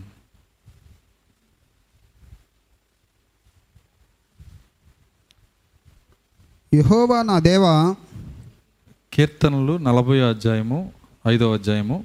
ఐదో వచనము. యహోవా నా దేవా నీవు మా ఎడల జరిగించిన ఆశ్చర్యక్రియలను నీవు మా ఎడల జరిగించిన ఆశ్చర్య క్రియలను మా ఎడల నీకున్న తలంపులను మా ఎడల నీకున్న తలంపులను బహు విస్తారములు బహు విస్తారములు వాటిని వివరించి వాటిని వివరించి చెప్పేదని అనుకుంటున్నా. చెప్పేదని అనుకుంటున్నా. అవి లెక్కకు మించి ఉన్నాయి అవి లెక్కకు మించి ఉన్నవి. లెక్కకు మించిన తలంపులు కేవలం నా పట్ల ఉన్న తలంపులు. వాటిని తెలుసుకోవటానికే మనం వల్ల కాదు ఇంకెలా మనం వాటిని గుర్తుపట్టగలము? ఎలా వినగలుగుతాము? అన్ని కార్యాలు దేవుడు ఆయన కలిగి ఉన్నాడు. సో కాబట్టి ఆయన కోరతున్నది ఒకటే ఇప్పుడు నీవేమై ఉన్నావో దాన్ని ప్రేమించమాక. దేవుడు నేనేం కోరుతున్నాడంటే నీవు ఏమై ఉన్నావో దాన్ని ప్రేమించమాక. దాన్ని దాని కొరకు జీవించమాక. నువ్వు జీవించవలసింది ఆయన కోసమే. నువ్వు జీవించవలసింది జీవించవలసింది ఆయన నిమిత్తమే. దేవుని స్తోత్రం అలెల్లుయ్య దాన్ని గెలవాలంటే ఆయన తలంపులు నీకు తెలియాలి మొట్టమొదట. నీ పట్ల విస్తారమైన తలంపులు కలిగి ఉన్నాడు ఆయన. సో నిషియా యాభై రెండు ఎవరి గురించో అనుకున్నాం. అది ఎవరి గురించో కాదు మన గురించే. దాన్ని మాట్లాడవలసిన వాళ్ళం కూడా మనమే. దాన్ని పొందవలసిన వాళ్ళం కూడా మనమే. ధూళి దులుపుకొనము ఎరుసలేమా? లేచి కూర్చుండము. చెరపట్టబడిన సియోను కుమారి నీ మెడకట్లు విప్పుకొనుము. చెడక చెరపట్టబడిన సియోను కుమారి. ఏ ఎవరితో మాట్లాడుతున్నాడంటే చెరపట్టబడిన సియోను కుమారితో. దీన్ని నేను ఒక అధ్యాయంతో పోల్చిపోయిన వారని చెప్పాను. అది గుర్తున్న వాళ్ళు ఒకేసారి చేతులేతండి ఇదే మాటని ఇంకొక అధ్యాయంతో పోల్చి చెప్పాను నేను. చెరపట్టబడిన శివను కుమారి గురించి. ఇదే విషయాల్లో మళ్ళీ. ఇదే నెంబర్. ఎంత?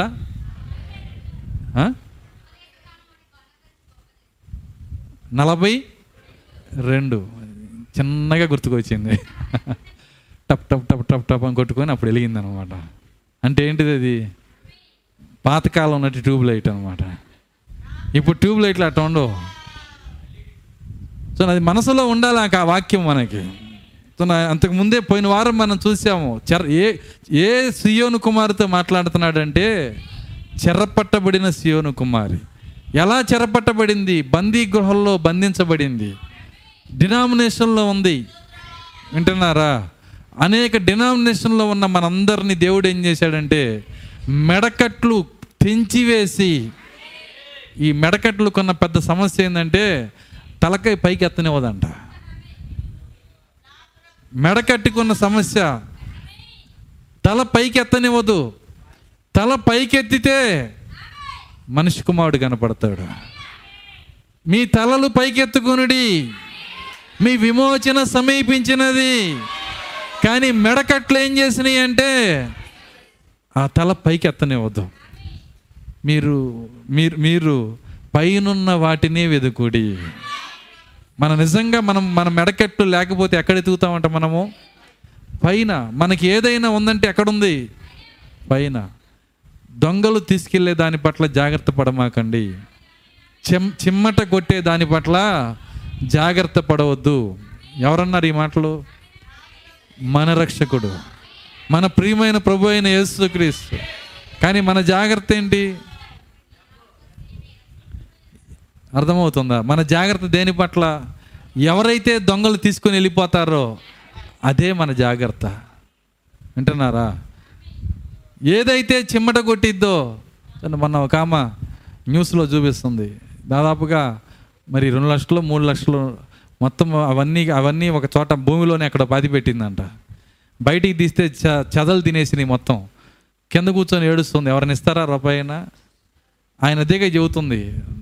నీకు ఎంత సంపాదించినా ఒకటి దొంగలన్నా తినేస్తారు తీసుకెళ్ళిపోతారు. లేకపోతే చిమ్మట్లైనా తినేస్తాయి. నీవు ఎక్కడ దాచుకోవాలంటే పరలోకంలో.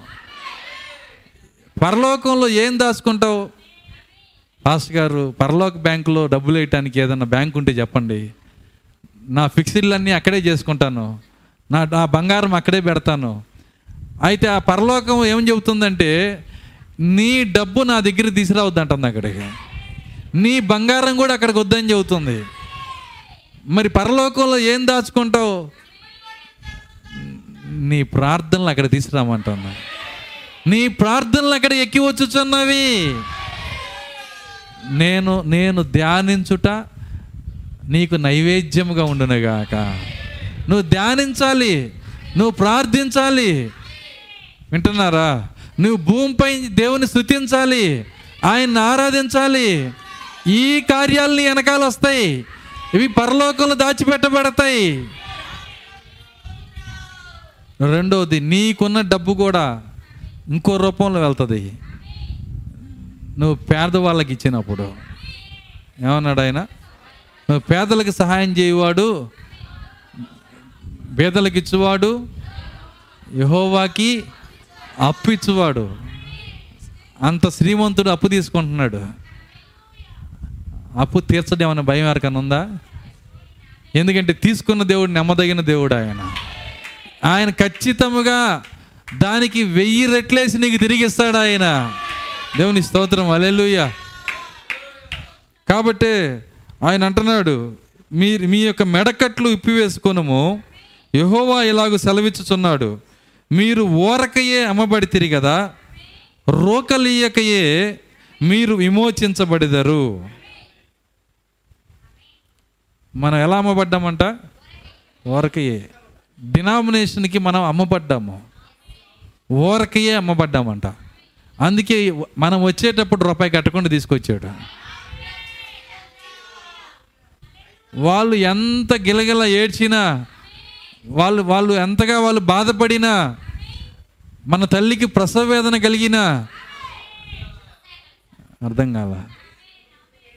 పరమగీతంలో రాస్తుంది నిన్ను కనిన తల్లికి అక్కడనే ప్రసవ వేదన కలిగిందంట.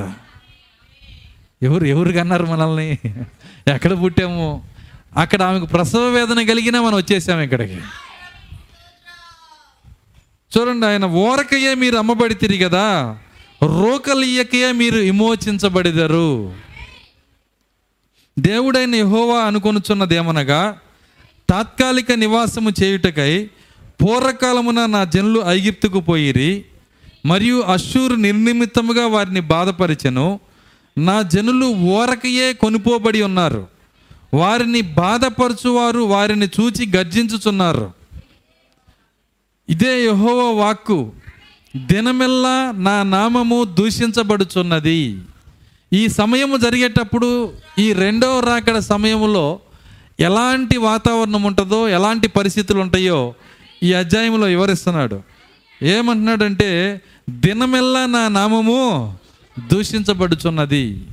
దేవుని నామము దూషించబట్టు అంటే అర్థం ఏంటంటే దేవదూషణ నామములు అనే వర్తమానం చదవమని చెప్పాను నేను. మీరు బుక్ లేకపోతే అడిగి తీసుకోండి. దేవదూషణ నామములు. ఏంటి ఆ దేవదూషణ నామములు? మీరు చూసినట్లయితే డినామినేషన్ యొక్క పేర్లన్నీ దేవదూషణ నామములు అంటున్నాడు ప్రవక్త. దానికి పెట్టబడినటువంటి పేర్లన్నీ దేవదూషణ నామములు. ఆ దేవదూషణ నామములతో ప్రకట ఆ ప్రకటన పదిహేడో అధ్యాయపు వేశ్య ఆ యొక్క మృగ ఆమె రాసుకుందంట ఆ పేర్లు రాసుకుందంట. ఆ మృగం రాసుకుంది. ఈ దేవదర్శన నామములతో ఇక్కడ ఇ- ఆయన ఏమంటున్నాడు? దినమెల్లా నా నామము దూషించబడుచున్నది. కావున ఇచ్చట నేనేమి చేయవలను? ఇదే యహో వాక్కు నా జనులు నా నామము తెలుసుకొందురు. వింటున్నారా? కొద్దిగా లోతుగా రావాలి నాతో ఇక్కడ.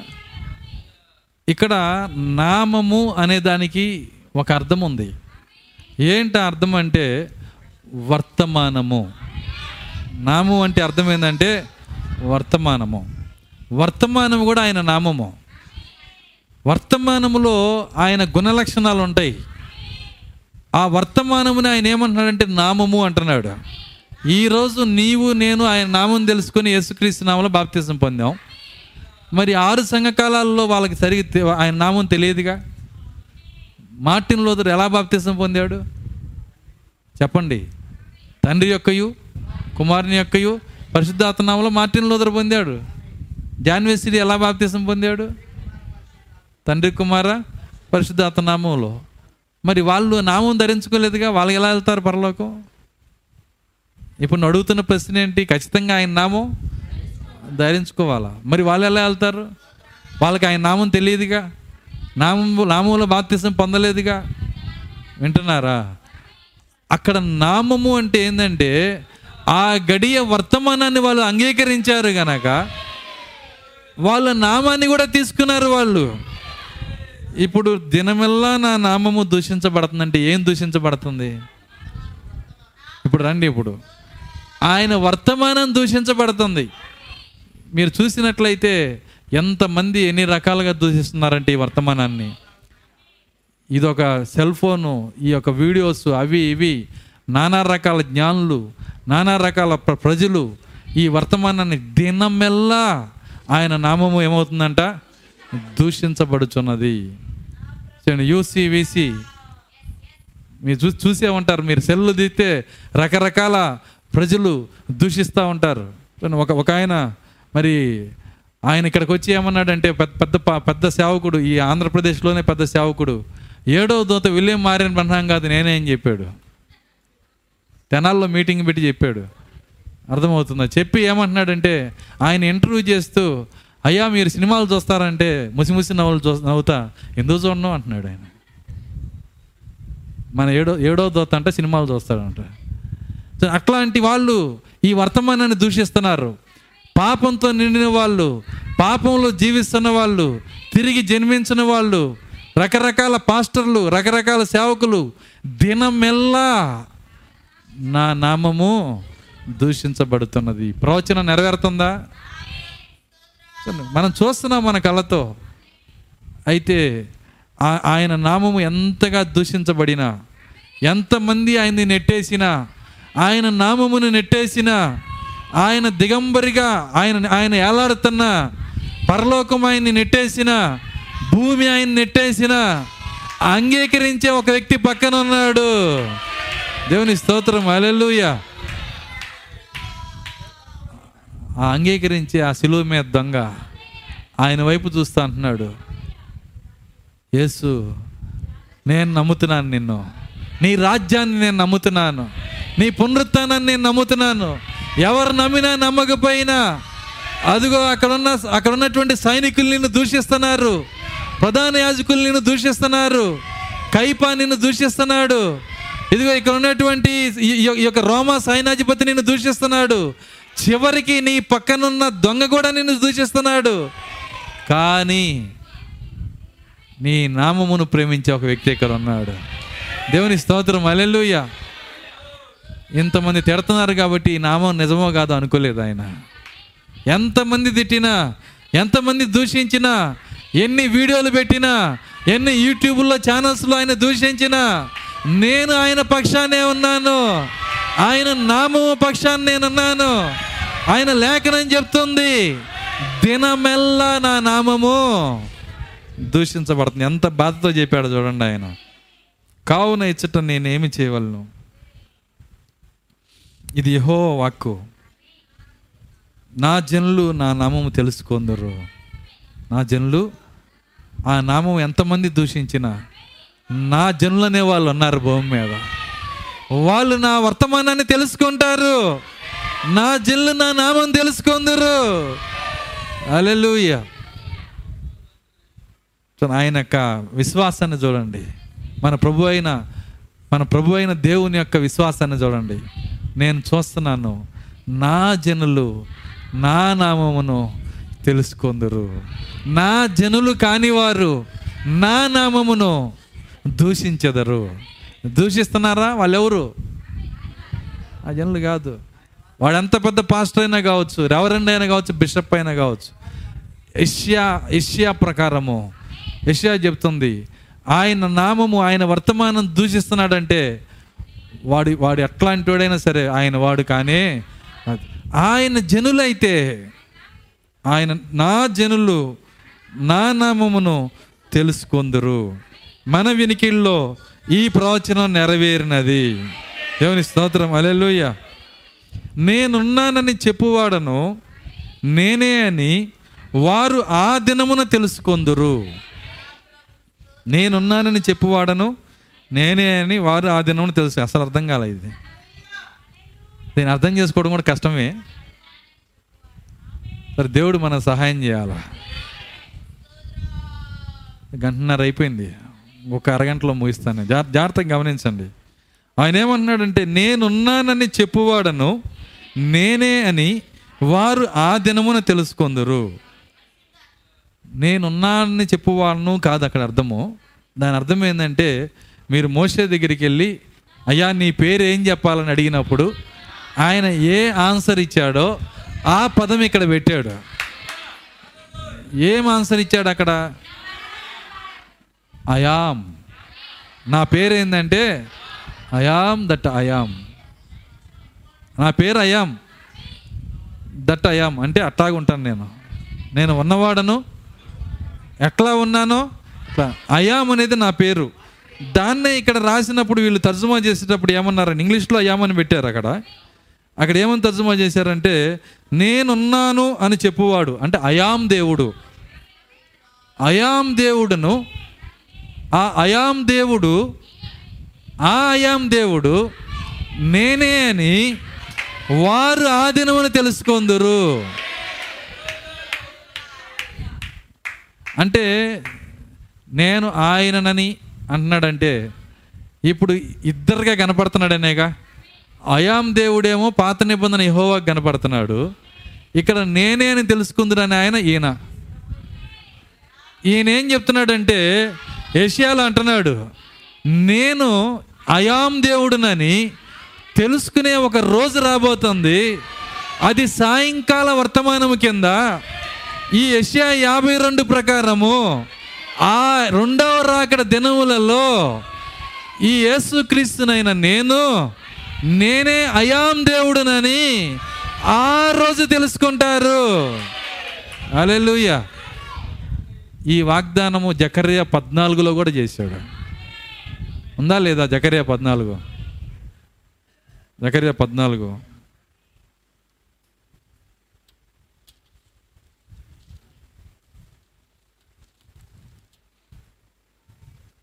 ఈ జకర్య పద్నాలుగు నేను చదువుతాను సమయము ఆదా చేయటానికి. ఇక్కడ ఆరో వచ్చి నేను చదువుదాం. ఇది ఏ సమయం అంటే మనం జీవిస్తున్న సమయం. యహోవా ఆ దినము ప్రకాశమానమగినవి సంకుచితములు కాగా వెలుగు లేకపోవును. ఆ దినము ప్రత్యేకమైనదిగా ఉండును. అది యహోవాకు తెలియబడిన దినము. పగలు కాదు రాత్రి కాదు అస్తమయ కాలమున వెలుతురు కలుగును. అస్తమయ కాలంలో వచ్చే వెలుతురు ఎంత మీద ఎంతమంది దగ్గరికి వచ్చింది ఇప్పుడు? వచ్చిందా మన దగ్గరికి? ఆ వెలుగు వస్తే చీ- ఆ చీకటి అంతా తొలగిపోయి చూడలేని కార్యాలు మనం చూస్తాము. ప్రత్యక్షపరుచున్నది ఏదో అది వెలుగే కదా అన్నాడు ఆయన. ఎఫ్ఎస్సిలో ఏమంటున్నాడు ఆయన? ఏదైతే నీకు చూపిస్తుందో ఏదైతే నీకు బయలుపరుస్తుందో అది వెలుగే కదా. చూడండి ఇక్కడ నేను ఆకుపచ్చ పుస్తకాన్ని పట్టుకున్నాను. నేను ఇది ఆకుపచ్చగా ఉందని ఎలా చెబుతున్నాను? ఇక్కడ కనుక కంప్లీట్గా చీకటిగా ఉంటే కన్ను పొడుచుకుంటే కూడా కనపడకపోతే ఇది ఆకుపచ్చగా ఉందని నేను చెప్పలేను. ఏది నాకు ఇది ఆకుపచ్చగా ఉందని చెప్పింది? వెలుగు. ప్రత్యక్షపరుచున్నది ఏదో అది వెలుగే కదా.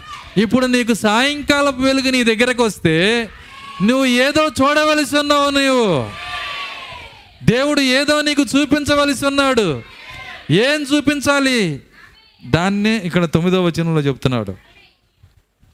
ఆ సాయంకాల వెలుగు నీ దగ్గరకు వచ్చినప్పుడు యహోవా సర్వలోకమునకు రాజై ఉండును. ఆ దినమున యహోవా ఒక్కడే అనియు ఆయనకు పేరు ఒకటే అనియు తెలియబడును. అది. ఆ దినము ఈ ఏషియా యాభై రెండు సమయం వచ్చినప్పుడు అప్పుడు యహోవా ఒక్కడే అని తెలుసుకుంటారు. ఆయనకు పేరు కూడా ఒక్కటే అని తెలుసుకుంటారు. సో నా ఆ ఒక్కటైన యహోవా ఎవరంటే ప్రభు అయిన యేసుక్రీస్తు ఆ రోజు తెలుసుకుంటారు. కాబట్టే ఆయన ఇక్కడ ఏమంటున్నాడంటే ఏషియా యాభై రెండులో ఆయన అంటున్నాడు నా జనులు నా నామము తెలుసుకుందురు నేనున్నానని చెప్పువాడను నేనే అని వారు ఆ దినమును తెలుసుకుందరు. దేవుడు ఒక్కడే అని ఆ రోజు నమ్ముతారు. నన్ను నన్ను నన్నుగా నమ్ముతారు. నన్ను నన్నుగా అంగీకరిస్తారు. నాకు ఇవ్వవలసిన మహిమను ఇస్తారు మన రక్షకుడైన యేసుక్రీస్తు ఎవరో కాదు మన దేవుడై ఉన్నాడు. దేవుని స్తోత్రం. అలెలుయ్య మీకు తెలుసా తోమ ఆయన యొక్క ఆయన యొక్క చేతులలో గాయాల్లో ఏలిపెట్టినప్పుడు ఎప్పుడు అనని మాట ఒక మాట అన్నాడు. తోమ అన్నాడు. యేసుక్రీస్తు అన్నది కాదు. నా దేవా నా ప్రభువా. ఇప్పుడు గాయముల్లో ఏలిపెట్టి ఆయన విశ్వాసి అయినాక మొట్టమొదటిసారిగా అంటున్న మాట ఏంటంటే ఆయనను. నువ్వు మనిషి కాదయ్యా. నా దేవా నా ప్రభువా. అలెలుయ అప్పుడు ఆయన ఎంత సంతోషపడ్డాడంటే రావలసినటువంటి విశ్వాసంలోకి వచ్చేసావు తోమా నువ్వు. ఒక రోజు రాబోతుంది. ఆ రోజు వచ్చినప్పుడు నేనున్నానని చెప్పువాడను అయాం దేవుడను నేనే అని ఒకరోజు పైకి లేచిన సియోను నమ్ముతుంది. మెడకట్లు ఇప్పుకున్న సియోను నమ్ముతుంది. ధూళి దులుపుకున్న సియోను నమ్ముతుంది. అలెలుయా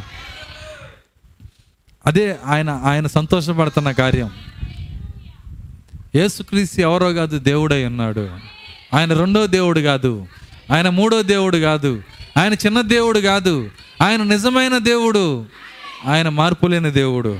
దేవుని స్తోత్రం అలెలుయ్య ఆయన అంటున్నాడు తర్వాత ఏమన్నాడంటే సువార్త ప్రకటించుచు ఇప్పుడు జాగ్రత్తగా రండి. సువార్త ప్రకటించుచు సమాధానము సమాధానము చాటించుచు. నిమిషం. సువార్త ప్రకటించుచు సమాధానము చాటించు. చదువుదాం దాన్ని. సువార్త ప్రకటించుచు సువార్త ప్రకటించుచు సమాధానం చాటించుచు సమాధానము చాటించుచు సువార్తమానం ప్రకటించుచు సువర్తమానము ప్రకటించుచు. రక్షణ సమాచారం ప్రచురించి వాని పాదములు నీ దేవుడు ఏలుచున్నాడని నీ దేవుడు ఏలుచున్నాడని సియోనుతో చెప్పుచున్న వాని పాదములు సియోనుతో చెప్పుచున్న వాని పాదములు పర్వతముల మీద పర్వతముల మీద ఎంతో సుందరములై ఉన్నవి. ఎంతో సుందరములై ఉన్నవి. ఈ ఈ ఈ యాభై రెండు అధ్యాయాన్ని ఏం చెప్పాను నేను? రెండవ రాకడ ప్రవచనము. ఈ రెండవ రాకడలో ఏమి జరుగుతుందో ఆయన వివరిస్తున్నాడు. ఇప్పుడు ఒక కొత్త వ్యక్తి రంగం మీదకి వచ్చాడు. యాభై రెండులో. ఎవరు ఈ వ్యక్తి ఏమంటున్నాడు? ఇతను సువార్త ప్రకటిస్తున్నాడంట. తర్వాత సమాధానము చాటిస్తున్నాడంట. సువర్తమానము ప్రకటిస్తున్నాడంట. మూడు పనులు చేస్తున్నాడు. ఇక్కడ ఇంతవరకు. ఒకటి సువార్త. ప్రపంచమంతా ఏడు సార్లు తిరిగి సువార్త చేశాడు ఒక ఆయన. ఎవరైనా? మన ప్రవక్త. ఇక్కడ మన ప్రవక్త రంగం మీదకి వస్తున్నాడు. నెంబర్ సెవెన్లో ఎన్నో వచ్చిన ఇది? ఏడు రంగాలను ఎవరిని తీసుకొచ్చాడు? ఏడవ దూతను రంగం మీద తీసుకొస్తున్నాడు ఆయన. ఆయన పరిచర్యని చూపిస్తున్నాడు. ఏంటి ఆయన పరిచర్య? సువార్త. ప్రపంచమంతా ఏడు సార్లు తిరిగి సువార్తను ప్రకటించాడు. సమాధానము చాటించాడు. ఇంకా ప్రాముఖ్యమైంది. సువర్తమానము. సువర్తమానము. దేవుని స్తోత్రం. అలెలుయ్యా సువర్తమానం ఇచ్చాడు దేవుడు మనకి. అలెలుయ్యా ప్రకటించుచు రక్షణ సమాచారము ప్రచురించు అని ఇక్కడ రక్షణ అని ఇచ్చాడు కానీ దాన్ని గ్రీక్లోకి వెళ్ళి చూస్తే దానికి వచ్చే ఇంకో అర్థం ఏంటంటే విమోచన. ఈయన ప్రచురిస్తున్న కార్యం ఏంటంటే ఇక్కడ మీ- మీరు ఒక కార్యాన్ని చూడొచ్చు. ఏంటంటే రక్ష ఆ, సువార్త దాని తర్వాత సువర్తమానము సమాధానము. అయిపోయిన తర్వాత ఏం చెప్పాడంటే రక్షణ సమాచారం అన్నాడు. ఈ రక్షణ సమాచారము కాదు ఇక్కడ విమోచన సమాచారము. విమోచన సమాచారము. ప్రచురించు అని పాదములు నీ దేవుడు ఏలుచున్నాడని సియోనుతో చెప్పుచున్న వాని పాదములు పర్వతముల మీద ఎంతో సుందరములై ఉన్నవి. ఈ ఈ విమోచన సమాచారం ఎక్కడ దొరికింది విలియం మారన్ బ్రహ్మాముకి? వర్తమానం నమ్మే వర్తమానం కొద్దిగానే తెలిస్తే మీకు ఇది అర్థమవుతుంది. ఎక్కడ దొరికిందండి విమోచన సమాచారం? విమోచన సమాచారం ఎక్కడ పొందుకున్నాడు? సన్సెట్ పర్వతముల పైన. ఎక్కడండి? ఆ పర్వతముల మీద ఆయన ఉండి ఆయన అతి గొప్ప వర్తమానాన్ని తీసుకున్నాడు. ఏంటి ఆ వర్తమానం అంటే విమోచన. ఏ విమోచన కోసం భూమి ఎదురు చూస్తుందో ఏ విమోచన కోసం ఆయన పిల్లలు ఎదురు చూస్తున్నారో ఆ విమోచన సమాచారాన్ని పర్వతముల మీద ఆయన పొందుకున్నాడు. చూడండి పర్వతముల మీద ఎంతో సుందరమై ఉన్నవి ఆయన చేస్తున్న పని ఏంటంటే నీ దేవుడు ఏలుచున్నాడని సియోనుతో చెప్పు అని పాదములు. ఇక్కడ ఉంది అసలైన కార్యము. ఏం చెబుతున్నాడంట ఆయన? నీ దేవుడు ఏలుచున్నాడని సియోనుతో చెప్పుచున్నాడు. కొంతమంది గుంపు ఏం చేస్తారంటే ఇక్కడ దాకా వచ్చి చూసారా నీ దేవుడు ఏళ్తున్నాడని చెప్పాడు ఆయన. ఇది వెయ్యాల పరిపాలన కాక ఇంకోటి ఏంటి అంటారు? దేవుడు ఏలుతున్నాడు అనగానే వాళ్ళు ఏమర్థం చేసుకుంటారంటే వెయ్యేళ్ళ పరిపాలన. వాక్యం చాలా జాగ్రత్తగా చదవాలి. ఏలుచున్నాడని ఎవరితో చెబుతున్నాడు? సియోనుతో. ప్రపంచమంతా ఏలితే అది వెయ్యేళ్ళ పరిపాలన. కానీ ఆయన ఏళ్తుంది దేన్ని? ఈ సియోన్ని వెళ్తున్నాడు ఆయన. దేవుని స్తోత్రం. అలెలుయ్యా ఆయన దేనికి రాజు అయినా అంటే ఈ సియోనికి. ఈ రోజు ఆయన పరిపాలన జరుగుతూ ఉంది. సియోన్లో ఆయన పరిపాలిస్తూ ఉన్నాడు. సియోన్లోకి ఆయన దిగి వచ్చి రాజుగా ఉన్నాడు. ఆత్మగా. దేవుని స్తోత్రం. అలెలుయ్య ఆయన ఆత్మగా సియోన్లోకి వచ్చి ఈ సియోన్లో ఆయన పరిపాలన చేస్తున్నాడు. చూడండి పరిపాలన అంటే ఏంటో తెలుసా? ఒక జీవో ఇస్తాడు. ఏమని ఇస్తాడంటే నీవు సెల్ ఫోన్లో పాప పాప కార్యాలు చూడకూడదు అని జీవో ఇస్తాడు. ఎవరికి ఇస్తాడు అది? సియోనికి. సియోనికి అది ఆజ్ఞ. ఖచ్చితంగా తీసుకుంటుంది. సియోను కాని దానికి అది ఆజ్ఞ కాదు. వాళ్ళు ఎన్నిసార్లు చెప్పినా వాళ్ళు దులుపుకొని వెళ్ళిపోతారు. అర్థమవుతుందా? కానీ సియోన్లో ఆయన ఉండి పరిపాలన చేస్తున్నాడు. సియోన్తో మాట్లాడుతున్నాడు. బంగారం తీసేయండి. ఎవరింటారు? ఎవరికి రాజు వాళ్ళు మాత్రమే వింటారు అందరు వినరు అందరికి అవసరం లేదండి. దేవుని స్తోత్రం. అలెలుయ్య నిజమది. ఎందుకంటే అందరూ చేయాల్సిన అవసరం లేదు. ఎవరికి ఆయన రాజు వాళ్ళు పరి వాళ్ళు దాన్ని చేస్తారు. ఎవరైనా బంగారం ముందు తీసేశారనుకో. వీళ్ళ రాజు ఆయనే. దేవుని స్తోత్రం అలెలుయ్య ఎందుకంటే రాజు మాట వింటారు కదా. రాజుగా నువ్వు అంగీకరిస్తున్నావు ఇక్కడ. సియోన్లో ఆయన పరిపాలన చేస్తున్నాడు. నీ దేవుడు ఏలుచున్నాడని సియోనుతో చెప్పువాని పాదములు. నీ దేవుడు ఏలుచున్నాడని సియోనుతో చెప్పువాని పాదములు పర్వతముల మీద సుందరమై ఉన్నవి. దేవుని స్తోత్రం. అలెలుయ్య చూడండి ఆయన దే మన దేవుడు ఏలుతున్నాడంట. సియోన్లో వెళ్తున్నాడు ఈ వర్తమానంలో వెళ్తున్నాడు. అమ్మ బంగారం అంతా తీయేశారు. రాష్ట్రపతి గారు ఏమైనా జీవో ఇచ్చారా మీకు? ఎందుకు తీయేశారు? మా రాజు ఒక ఆయన ఉన్నాడయ్యా. మేము సియోన్లో ఉన్నాము. ఆయన వేసిన ఆజ్ఞను బట్టి మేము తీసేసాము ఇప్పుడు ఆజ్ఞని మరి పొందిన వాళ్ళు తీసేసిన వాళ్ళు ఆయన నా రాజుని అంగీకరిస్తున్నారు. ఎంతమంది అంగీకరించిన వాళ్ళు ఉన్నారు? దేవుని స్తోత్రం అలెలుయ్య బంగారం మీరు తీయలేదు కదా? వాళ్ళ గురించి నేను చెప్తుంది. ఆ బంగారం తీసేశారంటే ఆయన నా రాజు అని అంగీకరిస్తున్నారు. బంగారం తీసేసి ఒక స్త్రీ నా ముందుకు వస్తే అది ఇండికేషన్ అన్నమాట. ఆయన నా రాజు. నేను సియోన్ అయ్యన్నాను ఆయన నా రాజు. ఆయన ఆజ్ఞని నేను పాటిస్తున్నాను. నీ నడక నీ ఆలోచన నీ క్రియ ఆయన నా రాజు అని చెబుతున్నావు. ఆయన నా రాజు అని చెబుతున్నావు. దేవుని స్తోత్రం అలెలుయ్య ఆయన ఆయన జీవో ఇచ్చాడు. ఎవరి ఇంట్లో టీవీ ఉండకూడదని. దేవుని స్తోత్రం అలెలుయ్య చూడండి మంచి సీరియల్స్ వచ్చే సమయంలో ఇష్టపడి సినిమా ఆ టీవీ ఆ టీవీ కొనుక్కున్న టైంలో నాకు జీవో వచ్చింది. అర్థమవుతుందా? దాన్ని మూటగట్టి మొచ్చి మీద ఎక్కిచ్చేసాం ఎందుకంటే నా రాజు అవుతున్నాడు. ఆయన ఆజ్ఞాపించాడు. అది ఎంత ఇష్టమైందైనా అది ఎంతగా నన్ను సంతోషపెట్టేదైనా కానీ అది నాకు అవసరం లేదు. నా రాజే నాకు ఇష్టమైన వాడు. నా రాజులో నాకు సంతోషం ఉంది. అప్పుడు దేవదూతలతో దేవుడు అంటున్నాడు నా సీయోను చూసావా? నా సీయోను చూసావా భూమి మీద?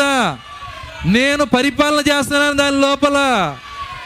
అలెలుయ్య నిజమండి. ఆయనకి ఇష్టం లేని ప్రతి దాన్ని మనలోంచి తీసేస్తున్నాడు ఆయన. ఈరోజు ఆయన పరిపాలన చేస్తున్నాడు. సియోను సియోను ఏలుచున్నాడంట. ఈ సంగతి చెప్పింది ఎవరంటే ఈయనే. మన మన ప్రవక్త. వర్తమానం ద్వారా చెబుతున్నాడు. ఆయన సియోన్ని పరిపాలన చేస్తున్నాడు. సియోనుని ఏలటం మొదలుపెట్టాడు. అందుకే సియోన్ దగ్గరికి వచ్చి సియోను లెమ్ము లెమ్ము నీ మెడకెట్లు ఇప్పుకొనుము నీ దూలు దులుపుకొనుము బలము ధరించుకొనుము. నేను నిన్ను పరిపాలన చేస్తున్నాను. దేవుని స్తోత్రం అల్లెలుయ్య నా రాజు ఆయనే నా అధికారి ఆయనే నాకు ఆజ్ఞ ఇచ్చేవాడు ఆయనే నన్ను నడిపించువాడు ఆయనే. నువ్వు వెళ్ళి సీరియల్ ముందు కూర్చోగానే రాజు నీతో మాట్లాడతాడు. ఏమంటాడంటే నువ్వు చర్చిలో ఏం చెప్పావు? నీ రాజునా నేను? నేను రాజునైతే నీకేం చెప్పాను నేను? ఈ ఈ సీరియల్ చూడొద్దని చెప్పాను. ఇక్కడ ఎందుకు కూర్చున్నావు? అంటది. చర్చిలో వరకే నేను నువ్వు రాజువి. బయటికి వెళ్ళినాక నువ్వు నా రాజువి కాదు. అట్లా ఆయన రాజుగా ఉండడండి. ఆయన ఒక్కసారి రాజుగా ఉంటే నీవు ఎక్కడున్నా నీ రాజే ఆయన. పాతాళంలో మరణము నిన్ను ఈడ్చుకొని పోతున్నా. అక్కడ కూడా ఆయన నీ రాజే. అదే దావీది చెబుతున్నాడు మరణ లోయలో నేను సంచరించినాను. అక్కడికి వెళ్ళిన నా రాజు నన్ను విడిచిపెట్టాడు నీ నీ దండం అక్కడ ఉండును. నీ దుడ్డు కర్ర అక్కడ ఉండును. మరణంలో కూడా ఆయన మన రాజే. పాతాళంలో ఆయన రాజే. సీరియల్ ముందు ఎందుకు రాజుగాడు? అర్థమవుతుందా? సరే మంచి నగ చూడంగానే ఎందుకు నీకు రాజుగాడు ఆయన సెల్ ఫోన్ తెరవంగానే ఎందుకు నీకు రాజుగాడు ఆయన అలా కాదు ఉండాల్సింది. ఖచ్చితంగా ప్రతి సమయంలో ఆయన నీకు రాజే. దేవుని స్తోత్రం అలెల్లుయ్య సియోను ఏలుచున్నాడని ఏమన్నాడు ఆయన నీ దేవుడు ఏలుచున్నాడని చదవండి దాన్ని. నెక్స్ట్ నీ దేవుడు ఏలుచున్నాడని సియోనుతో చెప్పుచున్న వాని పాదములు? పర్వతముల మీద ఎంతో సుందరములై ఉన్నవి. ఎందుకంటే ఆ పర్వతం మీద వచ్చిన వర్తమానము సామాన్యమైన వర్తమానం కాదు. దాన్ని చదవటానికి ఇష్టపడండి. ఆ ఏడు ముద్రలు చదవండి. దేవుని చిత్తాన్ని ఎరగండి. చూడండి దాన్ని తీసుకుని వచ్చిన వాని పాదములు సుందరములై ఉన్నవి. అంటే దాని అర్థము విలియం బ్రహ్మాం గారి కాళ్ళు ఎలుగుతూ ఉంటాయి అని కాదు. పాదములు సుందరమై ఉన్నవి. చాలామంది ఏమి ఏ ఏ ఏమి ఆపాదించుకుంటారంటే సువార్త చేయు అని పాదములు సుందరమై ఉన్నాయండి మన గురించి కాదు చెప్పింది అక్కడ. ఒక వ్యక్తి ఉన్నాడు సియోనుతో మాట్లాడే వ్యక్తి. సియోనికి బోధించే వ్యక్తి సువర్తమానం తీసుకొని వచ్చే వ్యక్తి ఆయన పాదాలు పర్వతముల మీద సుందరమైనవి ఆయన పాదం సుందరం అంటే అర్థం ఏంటి? ఆయన కాళ్ళు అందంగా ఉంటాయని కాదు. అందరి కాళ్ళలాగా ఆయన కాళ్ళు ఉంటాయి. కాళ్ళు అంటే అర్థమైందంటే ఆయన మార్గము. ఆయన జీవితము. అది సుందరమై ఉన్నది. అందుకే ఆయన ఒక మాట అన్నాడు నేను జీవించిన ప్రకారము నేను క్రీస్తుని పోలి నడుచుకున్న ప్రకారము మీరు నన్ను పోలి నడుచుకోండి. మీ పాదాలు కూడా సుందరమవుతాయి. అలెలుయ్య తన పాదములు సుందరం అంటే అర్థమైందంటే మన ఆయన మార్గము సుందరమైంది. అందుకే ఆయన ఆయన ఆయన లైఫ్ స్టోరీ మన చేతిలో పెడితే వదిలిపెట్టకుండా చదువుతాం మనం. మన జీవితమే రాసి ఇంకెవరికన్నా ఇచ్చిన వాంతి చేసుకుంటారు? అర్థమవుతుందా. ఎవరి జీవితం బాగోదు కానీ ఈయన జీవితం అద్భుతమైంది. ఆయన మార్గం అద్భుతమైంది. దేవునితో నడిచిన జీవితం అది.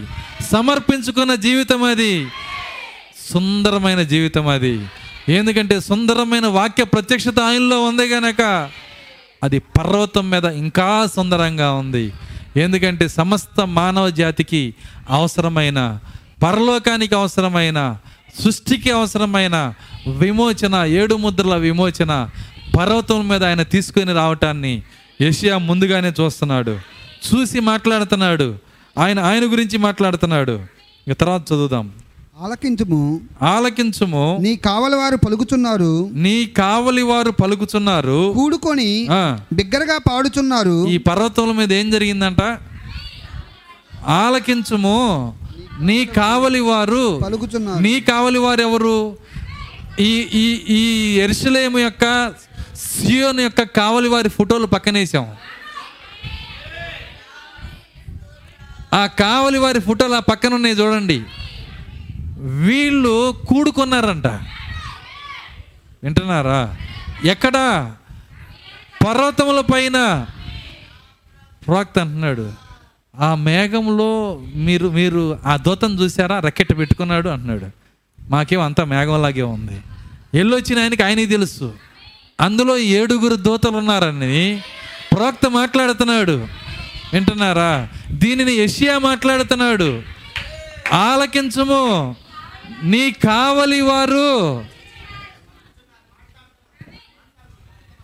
మీకు తెలుసా? ఏడు ముద్దల పుస్తకం ఎంతమంది దగ్గర ఉంది? ఉందా? అదేంటో తెలుసా? నీ కావలి వారు పలికిన కార్యాలయ్యి ఓ సియోను నీ కావలి వారు పలికిన కార్యాలు. ఒక్కొక్క రోజు ఒక్కొక్క కావలివాడు నా దగ్గరకు వచ్చి ఒక్కొక్క ముద్రను తెరిచినప్పుడు ఈ కార్యాలు బయటకు వచ్చినాయి అని చెబుతున్నాడు ఆయన. హల్లెలూయా. ఏషియా. ఈ రెండవ రాకడ ప్రవచనాలు. ఎంత అద్భుతంగా ఈ దృశ్యాలు చూస్తున్నాడు ఆయన. ఎంత చక్కగా చూస్తున్నాడు. కానీ ఇక్కడుండి చూడలేని వాళ్ళు ఎంత దౌర్భాగ్యులు? యేసుక్రీస్తు తర్వాత కాదు. యేసుక్రీస్తుకు పూర్వము ఏడు వందల సంవత్సరాలప్పుడు అప్పుడున్న వాతావరణంలో అప్పుడున్న ప్రకృతిలో అప్పుడున్న ప్రజల మధ్య అప్పుడున్న జ్ఞానంలో ఈరోజు జరిగే కార్యాలని ఆత్మ ద్వారా ఆయన బయలుపరుస్తున్నప్పుడు యషియా దాన్ని రాసిపెట్టాడు. నిజంగా దీన్ని చూసే శక్తి ఇంతవరకు దేవుడు ఇవ్వలేదు. కానీ కృప ఈరోజు మనకి ఇస్తుంది ఈరోజు దేవుని స్తోత్రం. అలెలుయ్య ఆయన అంటున్నాడు నీ కావలి వారు ఆలకించుము. ఎవరు ఆలకించాలి? ఇక్కడ కూర్చున్న సియోను. ఏడు ముద్దల పుస్తకాలు తీసుకెళ్ళి బీరాలో పెట్టుకో మాకు. అది నీ కావలి వారు పలికిన పలుకులవి. దాన్ని దేవుడు మాట్లాడుతున్నాడు సియోను రాజు మాట్లాడుతున్నాడు. ఏమంటున్నాడంటే ఆలకించుము. నీ కావలి వారు పలుకుతున్నారు. పలికింది విను. పలకటం మాత్రమే కాదు. వారు కూడుకొని బిగ్గరగా పాడుతున్నారు. వాళ్ళు పాడి ఏం పాట పాడారో తెలుసా? పరమ గీతం కన్నా అద్భుతమైన గీతం పాడారు వాళ్ళు. ప్రకటన ఐదో అధ్యాయం చదవండి. వాళ్ళందరూ నూతన గీతం పాడారంట. ఆ గీతం యశా విన్నాడు. అల్లెలుయ్యా ఎవరు పాడారు? కావలివారు. ఆ పక్కన ఉన్నటువంటి ఏడుగురు దోతలు వాళ్ళు పలికారు వాళ్ళు పాడారు. పలికింది ఎవరైనా అర్థం చేసుకోవచ్చు. పాడింది అంత తొందరగా అర్థం కాదు. వింటున్నారా? అయితే ఆ పాడి పాడారంటే అర్థం ఏంటంటే పాట ఎప్పుడు కూడా బైబిల్లో మర్మయుక్తమైన ప్రత్యక్షత. పాట అంటే అది ప్రత్యక్షత అని అర్థం. బైబిల్లో మీరు ఎక్కడైనా నాకు పాట తీసుకొని రండి దాంట్లో మీ మీరు మీరు గ్రహించలేని అనేక మర్మాలు అందులో ఉంటాయి. నిజమది. వాళ్ళు ఎర్ర సముద్రం బయటకు వచ్చి నాకు పాట పాడారు. అది మామూలు పాట కాదు. దాని గురించి చెబితే నాకు రెండు గంటలు పడుతుంది. అర్థమవుతుందా? ప్రతి స్థలములో పాట వచ్చిందంటే ఇప్పుడు పరమగీతం అని ఒకటి రాశాడు. పరమగీతం అంటే ఏంటి? కీర్తనలేంటి? నా దేవ నా దేవ చేయి విడిచితివనే ప్రవచనం ఏ ఎందులో ఉంది? పాటలో ఉంది. మెస్సియాని గురించిన జీవితం ఎందులో ఉంది? పాటలో ఉంది. గొప్ప మర్మాలు ఎందులో ఉన్నాయి? పాటల్లో ఉన్నాయి. అయితే పాటలన్నిటికన్నా గొప్ప పాట ప్రకటన ఐదో అధ్యాయ పాట. నీ కావలి వారు పాడుతున్నారు. ఆలకించుము. దేవుని మహాకృప మనల్ని ఆలకించమంటున్నాడు ఆయన. ఆయన ఆలకించమంటున్నాడంటే వినే శక్తిని కూడా ఇచ్చాడని అర్థం. అంతకుముందు ఎంత ఆలకించినా ఉపయోగం లేదు. కానీ ఈరోజు నీకు వినే శక్తిని ఇచ్చాడు. గ్రహించే శక్తిని ఇచ్చాడు. పైకి లేచే శక్తిని ఇచ్చాడు. ఆలకించము ఆ పర్వతాల మీద ఏం జరుగుతుందంటే నీ కావలి వారు కోడుకున్నారు. వాళ్ళు వాళ్ళు వాళ్ళు పలుకుతున్నారు. వాళ్ళు పాడుతున్నారు. సమయం అయిపోతుంది త్వరగా. పాడై ఉన్న స్థలములారా? ఎరుసలేమునందు పాడయ్యున్న స్థలములారా? ఉత్సహించి ఉత్సహించి ఏకంగా ఏకముగా సంగీత గానం చేయుడి. సంగీత గానము చేయుడి. యెహోవా తన జనులను యెహోవా తన జనులను ఆదరించును. ఆదరించెను. ఎరుషులేమును విమోచించును. ఎరుసలేమును విమోచించును. ఎందుకు పాడారు? ఎందుకు పలుకుతున్నారు? దాని దాని అర్థాన్ని ఇక్కడ చెప్పేశాడు ఆల్రెడీ. భూమిని విమోచించలేదు. ఎవరిని విమోచించలేదు? ఎరుషలేముని విమోచిస్తున్నాడు. యోహాను చూసిన పట్టణాన్ని విమోచిస్తున్నాడు. విమోచన గీతము. దేవుని స్తోత్రం అలెలుయ్య ఎంత స్పష్టంగా చెబుతున్నాడండి ఆయన. రక్షణ కాదు విమోచన. విమోచన. ఆయన అంటున్నాడు ఎరు యహోవా ఎరుసలేమును విమోచించుచున్నాడు. ఎరుసలేమునందు ఉన్న స్థలములారా ఉత్సహించి ఏకముగా సంగీత గానము చేయుడి. నీరసంతో ఉన్నవారులారా శోధనలో ఉన్నవారులారా పాపంలో పడిపోయిన వారులారా అర్థమవుతుందా? సియోనుతో నీ రాజు మాట్లాడుతున్నాడు. ఉత్సహించే సమయం ఇదే. దేవుణ్ణి ఆరాధించే సమయం ఇదే. పాడైపోయి ఉన్న స్థలములారా ఎరుసులేములో ఉండి ఇక లెగవలేమని అనుకుంటున్న వారులారా నీతో ఆయన మాట్లాడుతున్నాడు. నువ్వు ఉత్సహించే సమయం ఇదే. సంగీత గానం చేసే సమయం ఇదే. నీవు పల్లవలు ఎత్తుకునే సమయం ఇదే. కొత్త గీతము పాడే సమయం ఇదే. ఏడు ముద్దల ప్రత్యక్షత గురించి నువ్వు పాట పాడే సమయం ఇదే. యహోవా తన జనులను ఆదరించెను ఎరుసలేమును విమోచించెను. సమస్త కన్నుల ఎదుట ఆయన అంటున్నాడు. యెహోవా తన పరిశుద్ధ బాహువును బయలుపరిచి ఉన్నాడు. ఎనిమిదిలో ఒకటి వదిలిపెట్టేసాం మిస్ చేసాం అది అర్థమైపోయింది. ఎందుకంటే ఎనిమిది వరకు చెప్పి ఆపేద్దాం అనుకున్నా మిస్ చేసింది ఎనిమిదిలో ఉంది. జాగ్రత్తగా గమనించ. ఆలకించము.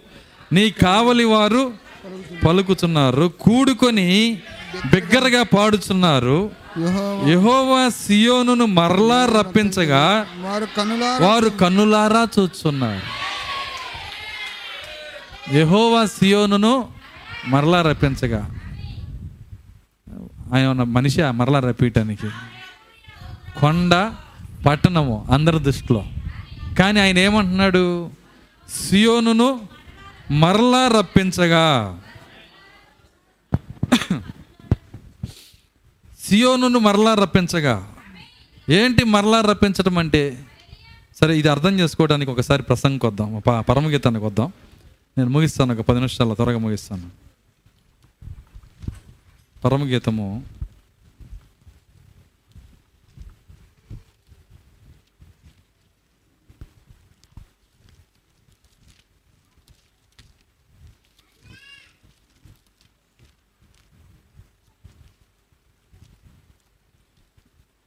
ఆరో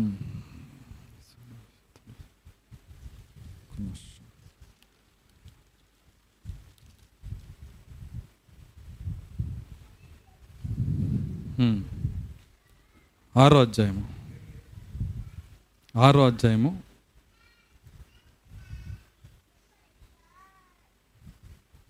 పన్నెండవ వచ్చిన తెలియకయే తెలియకయే నా జనులలో నా జనుల్లో గనులకు వారి రథములను గనులైన వారి రథములను నేను కలిసి కొంటిని శూలమ్మతి రమ్ము రమ్ము.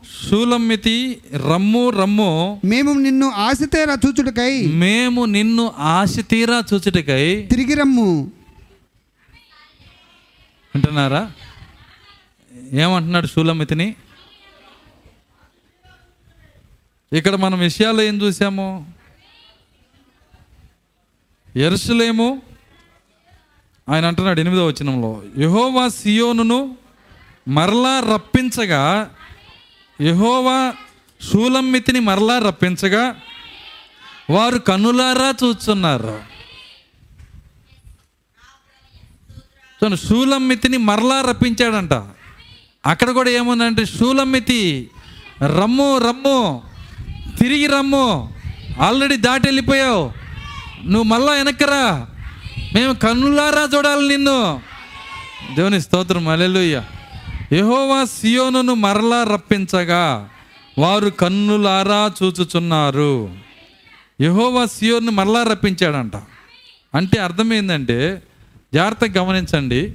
మరలా తిరిగి రమ్ము. రెండు పదాలు ఇక్కడ ఉన్నాయి. నాతో పాటు కొద్దిగా లోతుగా రావాలి మీరు. మరలా తిరిగి రమ్ము.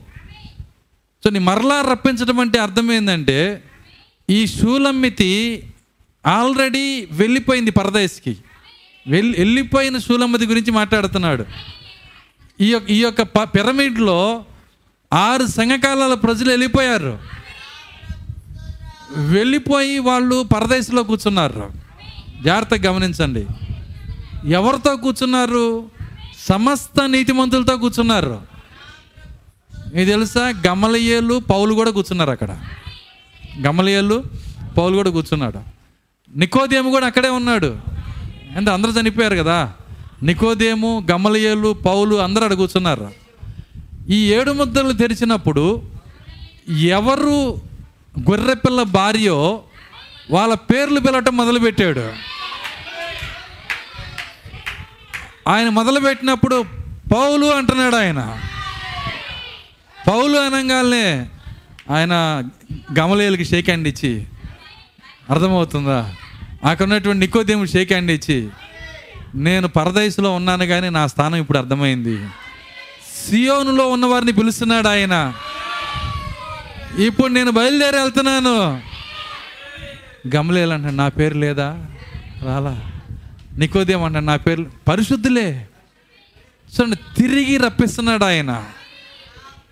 మీకు ఇది ఇంకా అర్థం చేసుకోవడానికి మలాఖీకి వద్దాం. మలాఖీ గ్రంథం మూడో అధ్యాయము.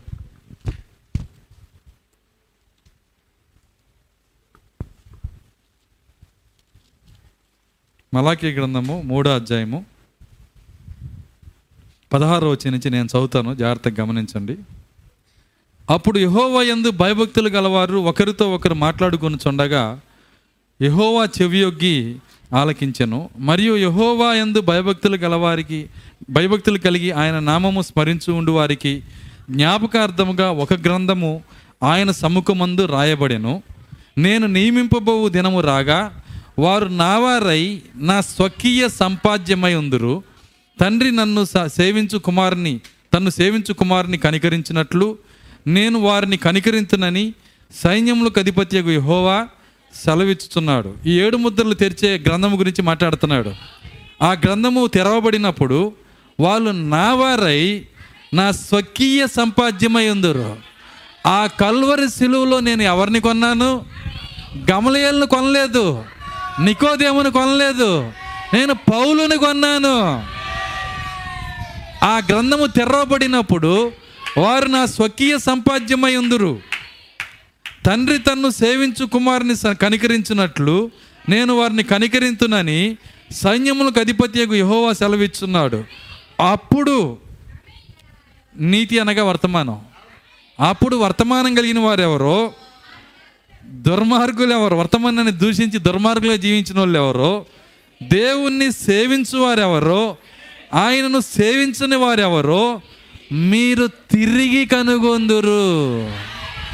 దేవుని స్తోత్రం అలెలుయ్య తిరిగి అనే మాటలో అంత అర్థం ఉంది. మరలా అనే దాంట్లో అంత అర్థం ఉంది. దేవుని స్తోత్రం అలెలుయ్య యహోవా సియోనును మరలా రప్పించగా.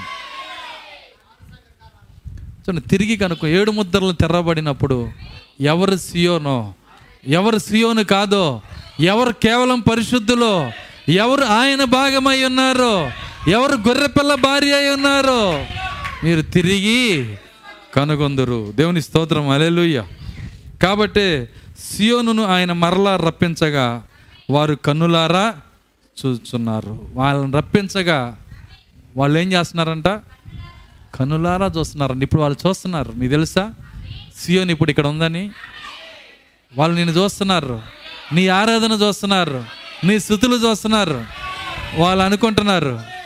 ఏమంటున్నారంటే ఇట్లాంటి జీవితంలో నాకు ఉండుంటే నేను నేను ఎలా ఆరాధించేవాడినో ఎలా స్థుతించేవాడినో ఎలా కేకలేసేవాడినో దేవుని స్తోత్రం అలెలుయ్యా నిజంగా వాళ్ళు అక్కడ చూసి వాళ్ళు కన్నులారా చూస్తున్నారంట. ఆయన రప్పించాడు దేవుడు. సియోన్ని మరలా రప్పించాడు.